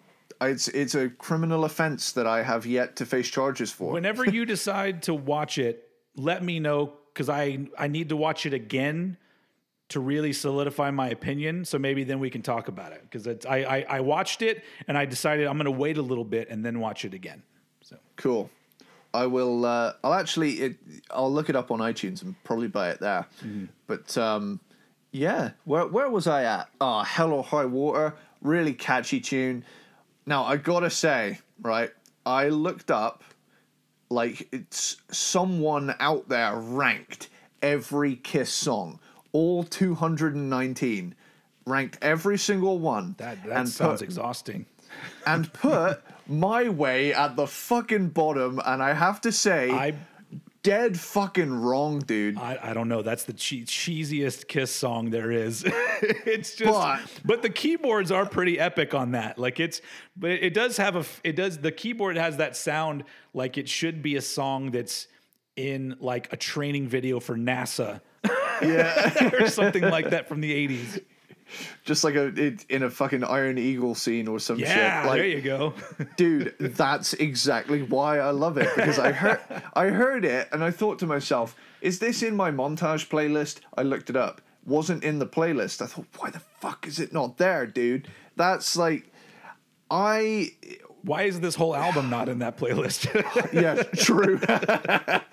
like, I think you know, there's just something about montage music that does it for me, man. And this song, cheesy as all hell, but you can't beat cheese in the montage. You know, it needs to have that layer of of synth and ridiculousness. Cheese is a ma- very important ingredient in the montage song. exactly. You know. It's it's also it go, also goes well in the uh, glam sandwich we mentioned. totally does. Coming soon from Eddie Sparks. Hell yeah. so, oh man, when your walls come down, standard 80s hard rocker, and then you get Reason to Live. Oh, one of my man. favorite, one of my Everybody's got a favorite. reason to Reason to live. Yeah, yeah. Everybody's Oh, got a dream. Oh, we're hungry. Dish, dish, cat, dish, dish, cat, cat, dish, Everybody's dish. got a reason to live, but it can't be our love. Man, yeah. So, That's, a, that's an epic song right there. yeah that's the thing it's it's one of my favorite power ballads of all time at least top five yeah. Ah, good girl gone bad smooth and suave sounding turn on the night i love it's just such a party song That is also a big montage sounding song, too. Turn on the yeah night. yeah my way and turn on the night are kind of like you know brothers in arms when it comes to the montage thing going on here but that just adds to to what we mentioned previously about it being like it actually feels like the soundtrack for an 80s movie that doesn't exist Yeah. like and I kind of want to make that movie around this album and just find a way to shoehorn it in. But Maybe, um, maybe we should start. We should do a petition to have them do a uh, a Rock of Ages style musical where they just write something around Crazy Nights and make a story out of it. I mean, there'll be you know ten people will want to see it, but two of them will be us. and the other eight are just extra accounts I've made to fund it. Change.org. It will get a petition going. Make the Crazy Nights musical. Fuck all the fuck all this political shit. This is the important stuff. it's just like a dejected Paul Stanley walks down the road and he's just like had something horrible happen and he's like, I'm gonna walk like I walk, talk like I talk. My way. I, I, I see it. I can see it already, man. This sounds. Move over, Hamilton. We got the the new hot musical coming your way. Totally. It has to happen now. We've we've got too good an idea. Oh. And then finally Thief in the Night. That riff is pure 80s metal goodness. You know, I I gotta say, I, is it the heaviest song on the album? I think it is. Probably. It's. I mean, that's hard. That's hard to tell. There's. A, this is a pretty light album. Yeah. no, I like think what's say, the one? Yeah. I think I'd probably go with uh, no, no, no. That's pretty heavy. Yeah, it, that's the thing though. It's like if Gene's on the mic, then it's gonna it's always going to be that that step up. It is a light album, but it feels really fun. That's the thing about this album. Yeah. It's light but real fun. And that's big what eight- I love about it. big about 80s it. awesomeness, or, or or like like you said on the last one, 80s hard rock eight- done in a fuck yeah way. Fuck Yeah, way. oh, man, just just fists pumping in the air and driving a Trans Am through the Mojave Desert. But yeah, that that is my number three, my extremely controversial number three. To be completely honest, if if Crazy Nights wasn't in your top five, I would call for a do over for this entire podcast. I would just be like, something is wrong with Eddie. Maybe he hit his head too hard, and anyway, so uh, so my number three, we're good. We're going completely opposite for me, um, but this is this was tough ranking these three albums because they all have qualities that could put them on the top for me. But uh, my number three Kiss album is Destroyer from 1976. And this is an interesting album to me because I think at the time some people didn't like it because it was kind of glossy and overproduced, and they're flirting with these different styles that are not so rock, you know, with songs like Beth and stuff like that. Yeah. But the thing that makes this one of the best Kiss albums for me um, is the fact that they went big. Like Yeah. they just tried to be as ambitious as they could possibly be with this album, and it makes it so much fun all the way through. Not only the fact, not uh, aside from the fact that you have, when it comes to just rock songs, some of their best songs, like Detroit Rock City, is one of the best Kiss songs, even though it has. I don't understand why there's the big extended intro with sound effects of a guy g- getting ready for work and getting into his car or something. It's just, it's a whole lot of sound effects for nothing really going on. Like you could, they could have just started it with a dude getting into his car and driving, but it's, it's really I weird. think I think it's to do with because isn't it about a Kiss fan that died on his way to a Kiss concert? I believe so, but I don't know. Even it's it's always very weird to me. I always kind of go, they should have just lopped off the beginning of this and just gone because you put the needle down into your do do do do do do. I mean, that would have been cool. But I Yeah. mean, it is what it is. maybe had like some, maybe it had some like engine revving, yeah, like or that, yeah. But also, but that kind of thing. But I chalk it up to them just being ambitious with this album, and they were like, "Of course, we're going to have an extended sa- uh, sound effect intro," and then Detroit Rock City into King of the Nighttime World is fucking great. yeah, It is. It's a great song, but just that song leading into that next song is just. It's this. This album is. You see why it's a fucking classic, and then you get God of Thunder right after that. It's just so much great Yeah. shit, and then you get the song on the album that I don't know if I love it or hate it, and that's what makes it brilliant. Great expectations. It is yeah. it when this is probably the point on the album where somebody who was a Kiss fan and liked the rock and stuff would go, "What is this?" Because it's it's weird. There's like a boys choir in it. There's and it's Gene singing some really creepy stuff about how you see what my fingers can do, and you wish Yeah. that you were the one I was doing it to. And I'm just like, oh my god, it's and then but but then when it gets to the chorus, that you've got great expectations.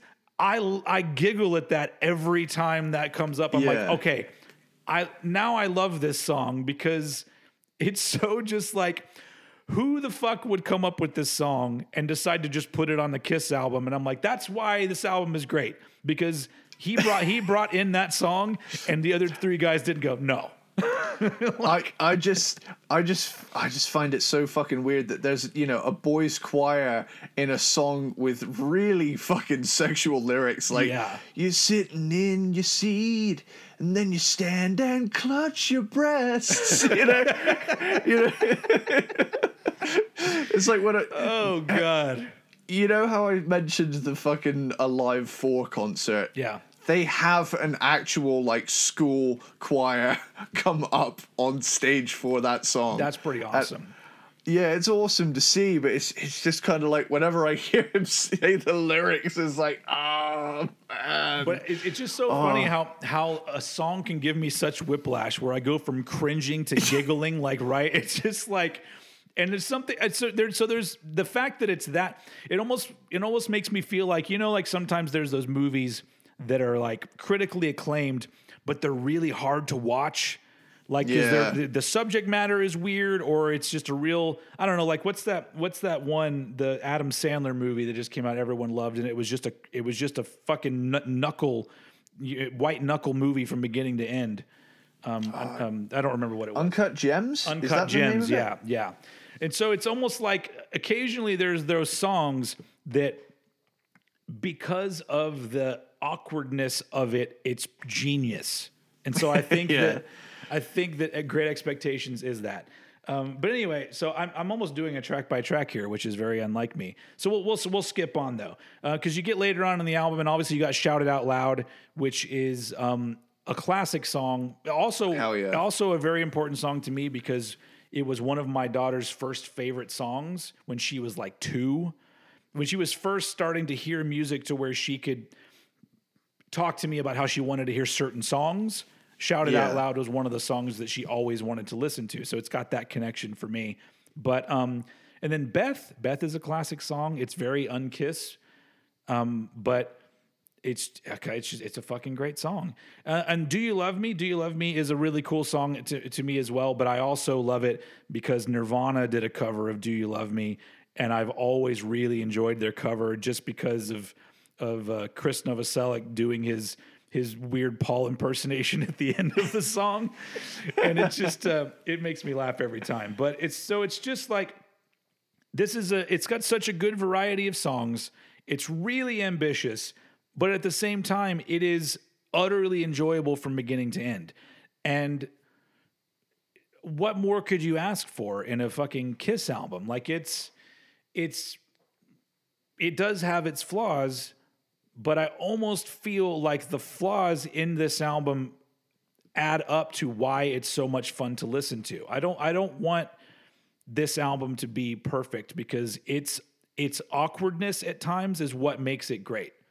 And along with the actual greatness of some of the songs. So um once again, this is another album that if somebody put it as their number one, I wouldn't even bat an eyelash. I would just be like, yeah, cool. I, I absolutely get it. I feel like it's their most. It's it's the album that if, if somebody's coming into Kiss for the first time, I feel like this is the one everyone says, yeah, just start with Destroyer. But, Yeah. Um, Which is funny because, like, in relation to a lot of the other 70s Kiss, it's got a hell of a lot of difference to a lot of it, you know? which is why I Uh, love um, it. Yeah, it's it's such a it's such a big production compared to like the first three pretty gritty and down to earth. Yeah, and it's like, and and not only that, it's got the it's got the most iconic album cover, I believe, of any Kiss album. Yeah.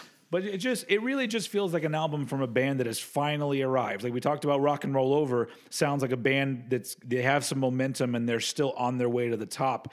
Destroyer sounds like an album from a band on the top. And so it has to Yeah. be big. Absolutely has to be big.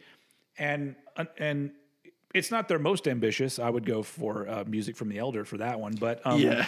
but this is a close second, and um, I just I, I like albums like this. I don't I don't want I wouldn't want Kiss to you know if I was in if if it was if it was Steven now back in 1976, I would not want them to put out another album like their first three. So I would have been all over this fucking album, and I and so I am now today. My number three, Destroyer. Awesome. So my number two is the 1974 debut. Nice. So here's here's my here's my San Andreas plug. Strutter is Strutter is a great song and is on the KDST radio station in GTA San Andreas. Awesome. Fucking awesome song and it introduced me to 70s Kiss. I knew about 80s Kiss and I knew about 70s Kiss, but it this is the song that made me think, fuck, this is good. I need to listen to this whole album. And I made a good move buying you know, the the first Kiss album because it is like we said a, a real mission statement for what they're about. Um, Nothing to lose has a real old school rock and roll vibe. It even got some like wild piano in the background. Firehouse has an awesome groove to it. So far, three bangers in a row. You know, cold gin, cold gin time again. Yeah. So and just this laid back groover that I love. Gene's time to shine as vocalist on this one though. I, re- I like- really, I really do like hearing um, Ace Frehley do this song, like when he did like Frehley's Comet and shit. Um, Yeah. I really do like hearing Ace sing this song because it it, fe- it feels even with Gene sing- singing it, you can still feel that it's an Ace Frehley song. Yeah, for sure. Like and like you say, let me know was Mm-hmm. my least favorite so far, but redeemed itself by having the coolest outro riff. Yeah, pretty great. Yeah.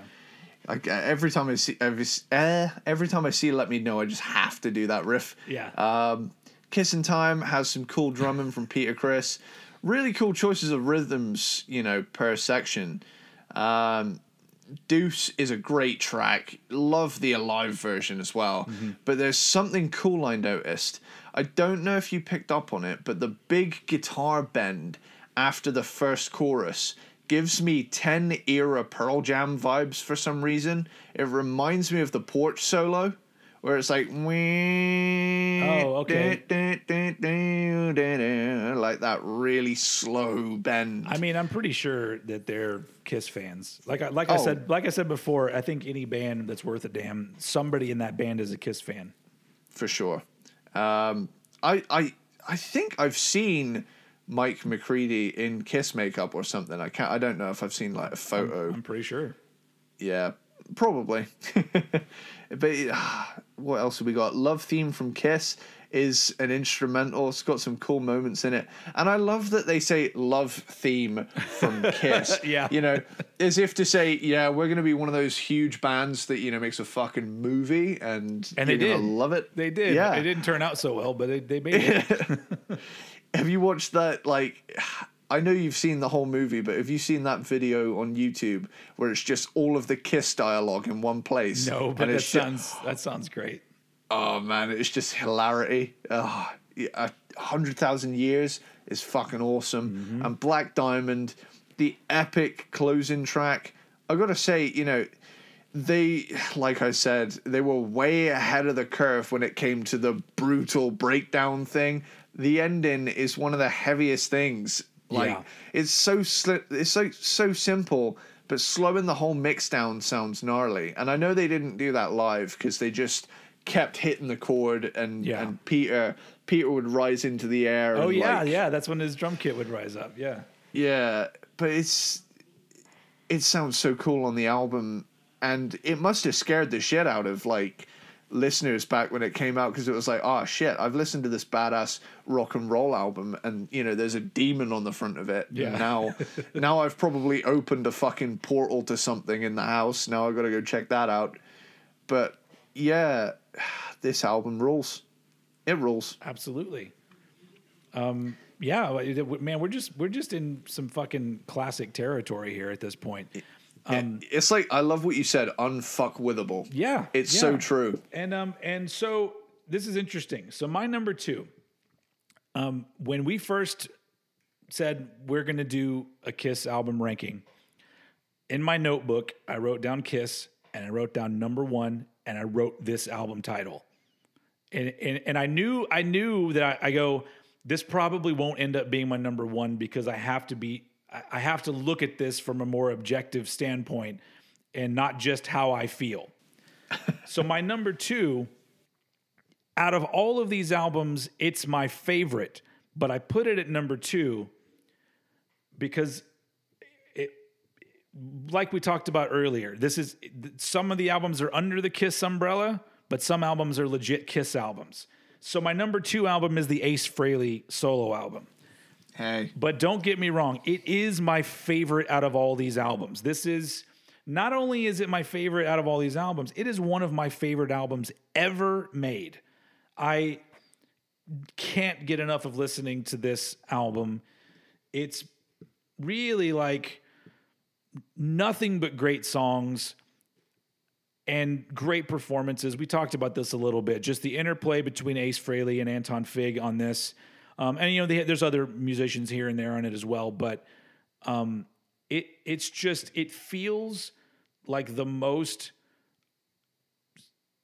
honest rock and roll album made by somebody who is just gifted at making badass. badass. yeah making badass music and the, and one of my favorite things especially when you're talking about songs like snowblind and ozone and wiped out they we I think I said this before on another episode but Ace Frehley is really good at coming up with riffs that aren't difficult to play but don't sound like things that you've already heard. Like he does some sort of weird inverted thing sometimes with his songwriting and his riff writing where you just go, "Oh, that's I never that's interesting." But if you picked up a guitar, you could learn the song in like 5 minutes and it's no, not a fucking big deal.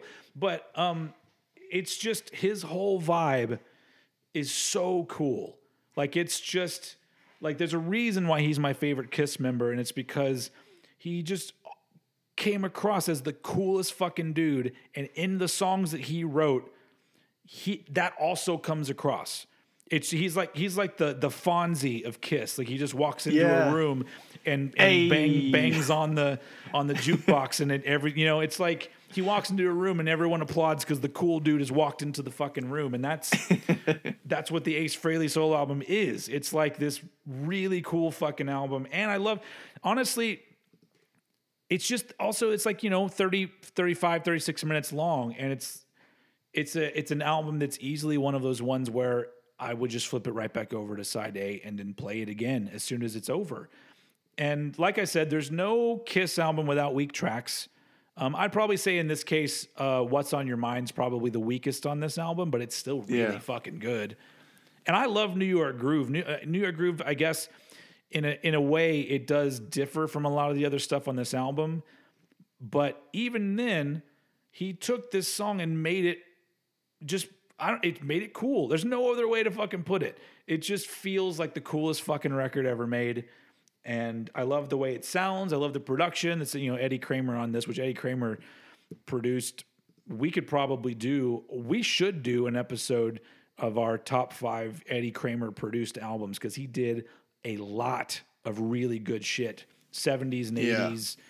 Um, I think he, I think even as an engineer, like he goes all the way back to the '60s, and so. Um, but yeah, the album sounds amazing. I love the album cover just because I think I liked you know Ace's makeup the best, and Yeah. um, it's just yeah. This was a this was a, a, a rough one for me because I I really do listen to this album more than any other Kiss related album.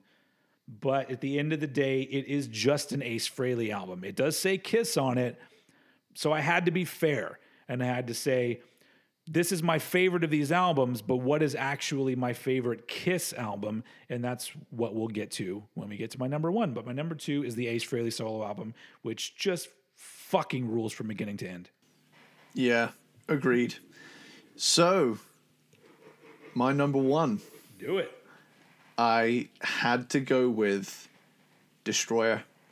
Awesome. Destroyer is is even with its weak points, like we say, they never made a a perfect album, but fuck, this is good. The parts where it shines shine incredibly bright. Yeah. Like Detroit Rock City, iconic opener, so fucking cool. Also, one time I have a fun little story here. It's just a little quick one. All right. Also, one one time the tire screech at the end of the song scared the shit out of my girlfriend because she thought I'd lost control of the car. and I and I, I had the I had the stereo loud too. I was like, "Oh, hey, look, I've got it on shuffle and it's Detroit Rock City. I can't not have this loud." She was like, "Okay." And then, like by the end of the song, I was on a roundabout as well. Yeah. This is a this is a British problem. I think it was like a nasty one too. You get some roundabouts when nobody actually knows what's happening.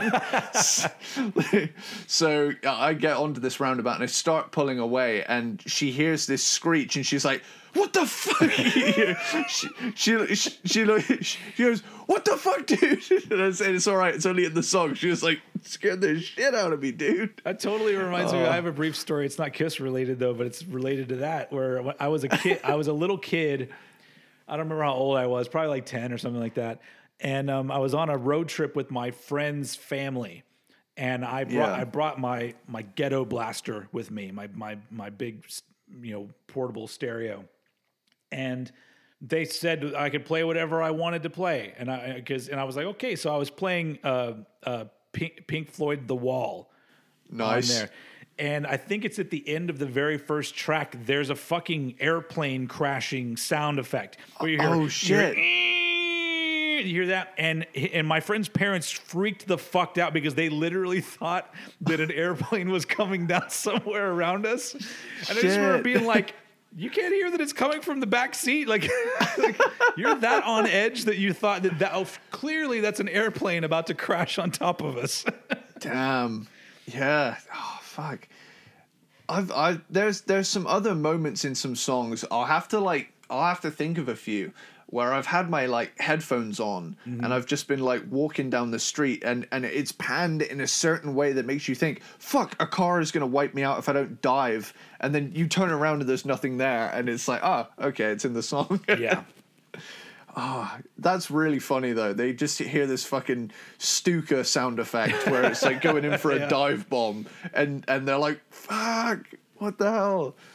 That's funny, dude. Yeah. Ah, I, it's, it's, it, but it's it's I you know and in that in that respect I love I love fucking with people when it comes Yeah. to music. So I'm like bands should do that more. Just put the worst sound effects you can think of in your fucking albums just to screw with people.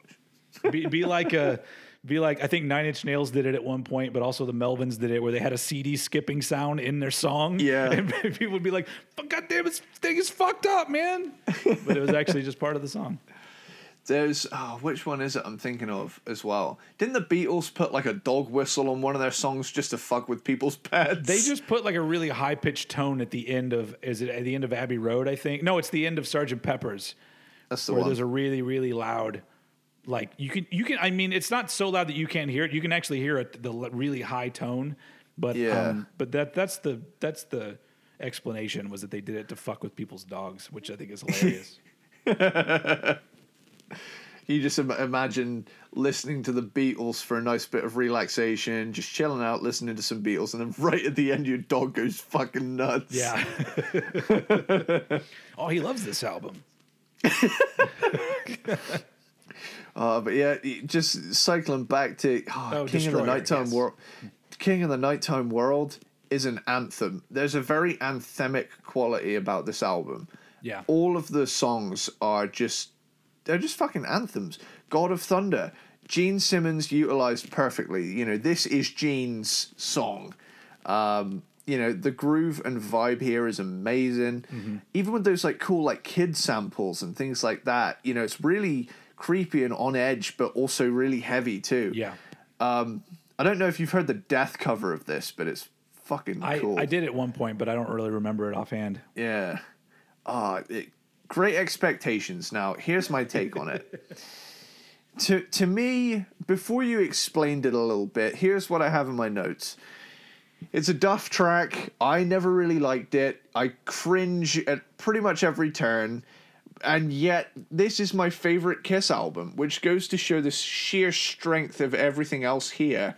Because in my wild, one of my wildest twists in Cranked and Ranked history, my favorite album contains my least favorite track out of their whole catalog.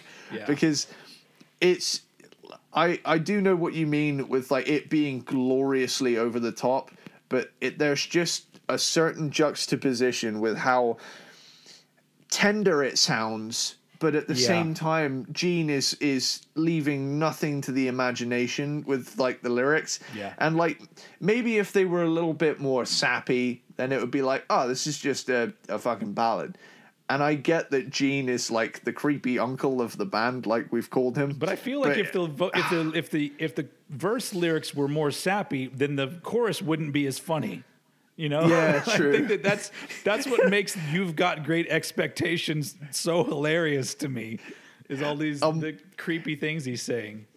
I'm working on a playlist for a video that I'm I'm cooking up in my head, and it's going to be called Eddie Sparks's "What the Fuck Is Happening" uh, playlist, and it's going to be on Spotify, and I'm just going to have it laid out, and I'm just going to find all the weirdest, dumbest, and funniest shit that I could just throw into this blended up smoothie of what the hell is going on. That's awesome.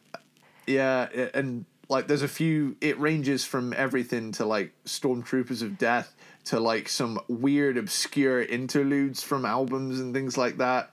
And it's just going to be one giant. What the hell is going on? But uh, yeah, that's that's something I plan on making in the in the near future. It's gonna it's gonna have it's gonna have "When You Wish Upon a Star" from Gene Simmons. on Oh, that has to go in there. yeah.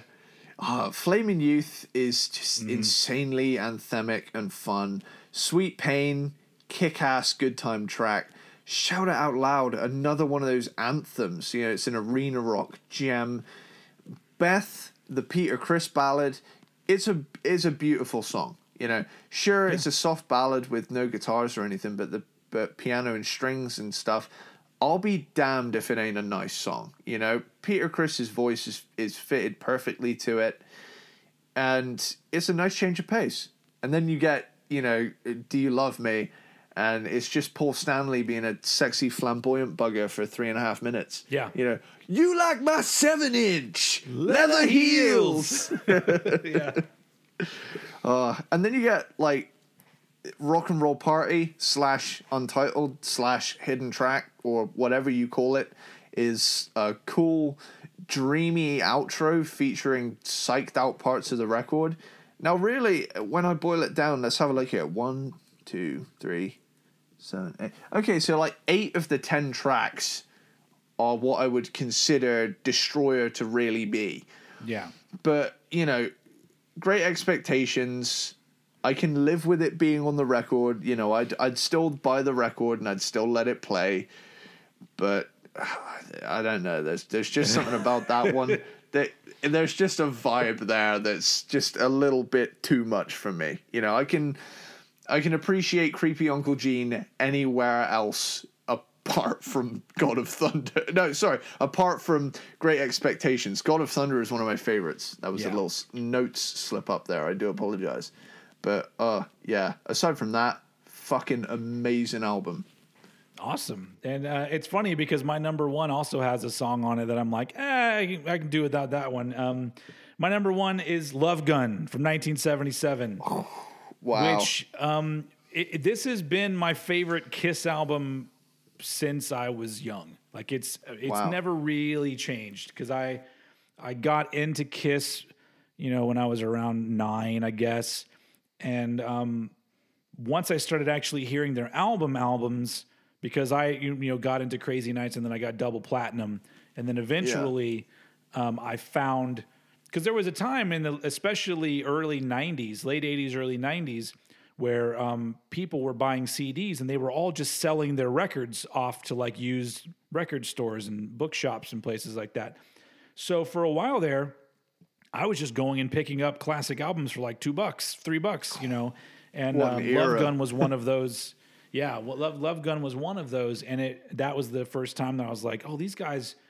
It's not just the greatest hits kind of band. Like there's the whole album's fucking cool, and um, really, it's like like I, I, said that this is the end of the classic Kiss era for me, and um, really like when you're looking at the songs on here like christine 16 is not my not the one that i think is weak. Like i still think it's a pretty great song even if it's a little bit creepy. Yeah. But it is it is a weird i would have i think i would have changed the order around a little bit. I would have had i stole your love go into got love for sale because i think that that's that's a killer one-two punch right there yeah and then you got shock me by the shock me is just like just the just the first time ace frehley shows up and just shows everyone how fucking badass he is um, you know w- without without even trying very hard but um, it's just this is just for me when it comes to their Kiss output. This is the most. It feels the most solid to me, where all of the songs feel very well done, and the I love the production on this album. There's no skippers on here for me. I just think that there's a good energy throughout this album, and um, and then of course you got Love Gun, which every time I think of Love Gun, I have to quote um, this the movie Role Models, where he goes, "See, his dick is the gun." you ever see Role Models? Oh man, I, I need I need to see that. That's one So- of those.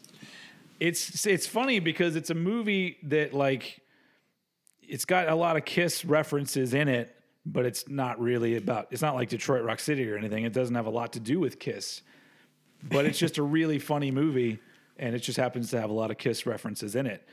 Um, but uh, yeah, so obviously, Love Gun is about you know Paul Stanley's dick, but you know that who who did who didn't know that. And then if and then if you didn't get enough dicks on this album, a little bit later you get Plaster Caster, which is literally about a woman who makes plaster, you know, representations of men's erect penises. And so it's like this has got, you know, it's got all the dicks that you want just on uh on one album. Um, but like really the weak track for me on this album is Then She Kissed Me, which is I don't I, I almost feel like it was put on here just because they needed a fifth song for side B. And it's not bad. It just seems unnecessary. I would have been perfectly okay if they had just you know, I mean, ended the album. Well, I guess Plaster Caster is not the best ending in the world.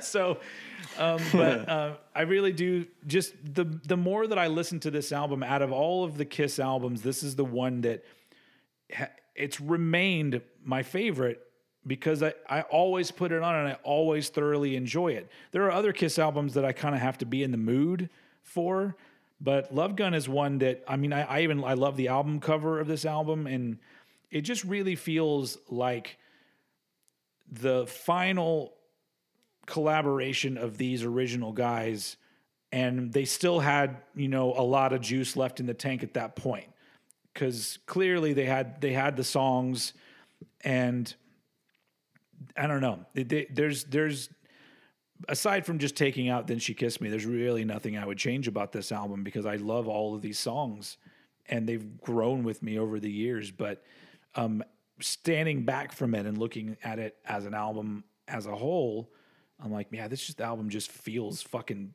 as perfect as kiss i think we're ever going to get it.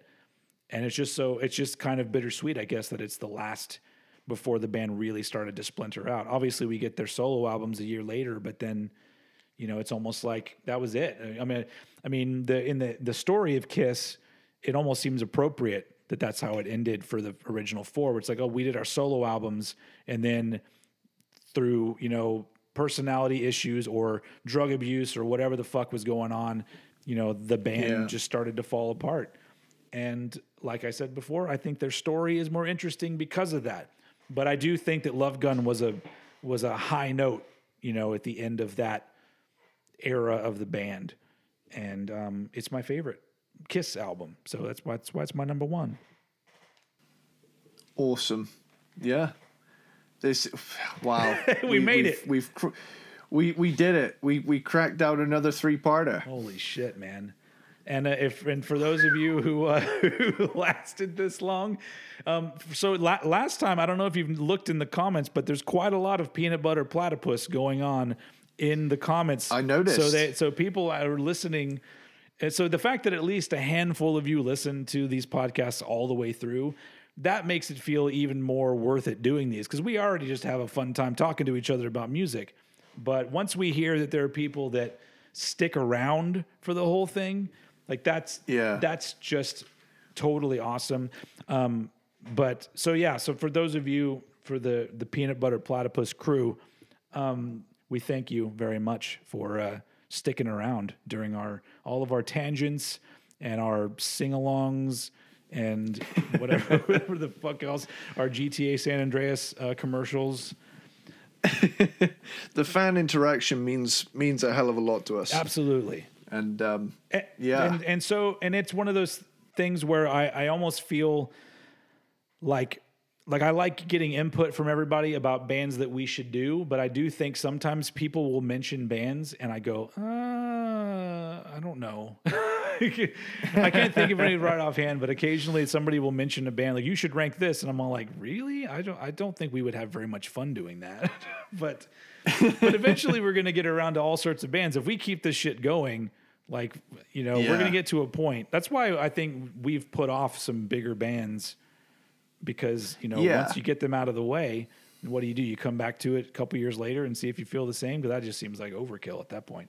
But um, Yeah, I just like I like the pattern we have. Really, it's just picking a different style each time, and then you know, even doing like years, maybe maybe some other type of stuff in the future as well. We've started doing artwork. Absolutely, we did that. I do think that we should because we this isn't the first time we've mentioned it, but I do think we should choose a producer and rank our top five albums by that particular producer because I think we also talked about like Yeah. Bob Rock and people like that that um you Yeah. know there's or fucking I don't know Andy Wallace like people that just come to mind um people that just did Mutt Langer would be another Mutt good one. Lang yeah fuck yeah um Yeah. um, yeah. So I, anyway, the point being, um, we have. I think we both have a, uh long-term viewpoint of where this podcast is going, um, and so Yeah. when you have that kind of vision, it makes it even better knowing that people are out there listening to it and enjoying it. So we thank you. Um, do you have any? as long as there's bands, as long as there's bands and albums to rank, we'll be here ranking them That's all. right. We're gonna we're gonna rank them. We're gonna crank and rank all night and part of every day because we have errands.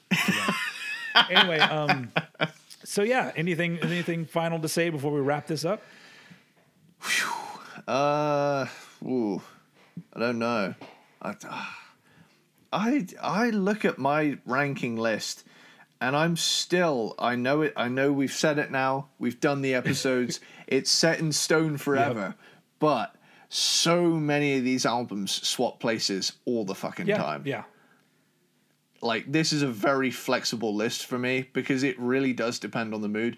There will be days where the 80s stuff far surpasses the 70s and vice versa. You know, there'll be days I wake up and I think to myself, I'm not in an 80s mood at all.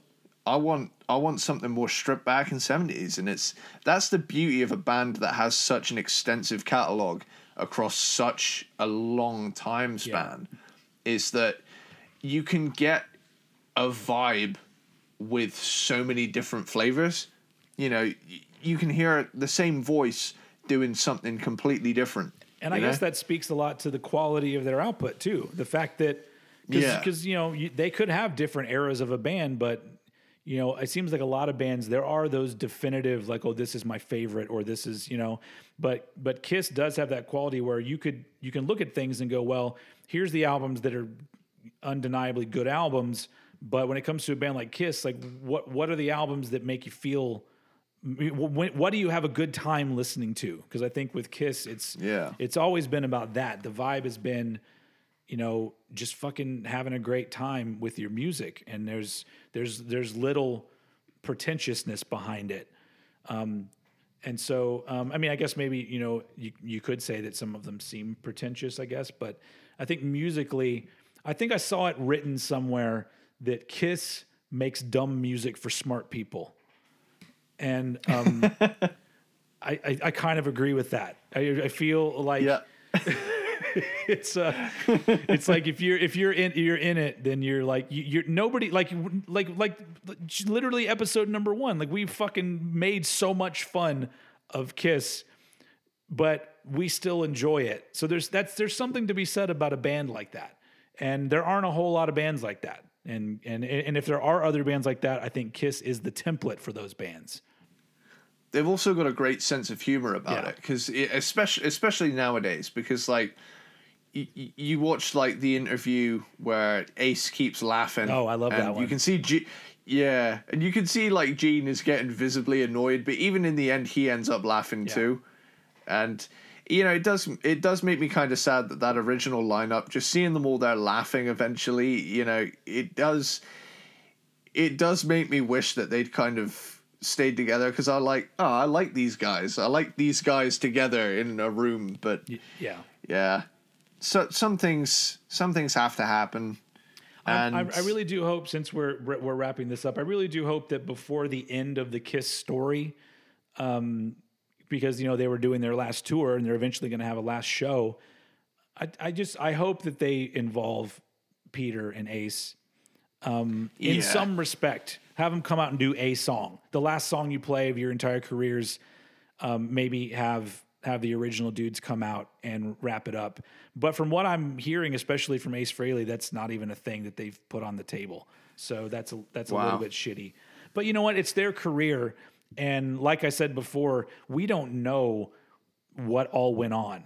Like all, all we get is everyone's accounts. Yeah. We get people's personal accounts of things, and I mean, I've read a lot about Kiss over the years, and if you really put all that together, it's hard to define who the asshole is in the band because they all seem like they were all assholes, and so um, it just sucks. But you know, it's their career. They're still an iconic band, and I still, you know, obviously Gene and Paul have been the driving force behind the band since day one. So really, you know, they're the heart of Kiss. So I mean, if they don't yeah. want uh, the Catman and the Spaceman, uh, well, the, the real Catman and Spaceman um, back in there, then uh, that's that's up to them, and I don't fault them for it because it's their. I don't. I don't. You know, I'm I'm just an outsider. I'm just a fan. But anyway, um, so yeah, that on on that note, thank you all for listening to the Kiss uh, ranking. I think next time we come back with the band, maybe a slightly shorter discography. yeah, but but I think the next time that you hear from us, uh, we will be tackling another year. Correct. Yeah, and um, yep. we're actually going to make a smooth transition into a year that is related to Kiss in a way, um, in a big way pretty, pretty heavily. heavily. And so, um, so yeah, so but but we're not going to let you know, and it's you're going to be surprised because it's going to be a fun one I, for me anyway. I'm going to enjoy it. Um, so yeah, so uh, that's it for this episode of Cranked and Ranked. Uh, as as always, I, have said it like 50 times already. Thank you so much for listening, and um, go subscribe to Eddie Sparks on YouTube. Subscribe to Old Head on YouTube if you haven't yet. Um, like and subscribe and if you if you listen to this podcast go and leave a comment and a rating on there because i think that's part of what brings yeah. us up in the ranks in podcasts so wherever you wherever you listen to this spotify apple podcasts what are the other ones like stitcher and stuff like that um, yeah, just five star review. Yeah, yeah, five star review and glowing, glowing review of, of of how we're this just the best podcast you've ever heard, and then maybe eventually we will get a sponsor. we can we can start shilling for shit that we don't even care for. Kiss air guitar strings. or no, more likely it's going to be like medicated foot rub. or something like that. Which honestly, I, I, would be okay with that. I'd be like, send some of that over here. I could probably use it. This episode is brought to you by Vagiclean. oh my god. I really hope uh, that happens. Anyway, you, so yes, thank you very much for listening. And on that note, Eddie, take us out. Later, dude.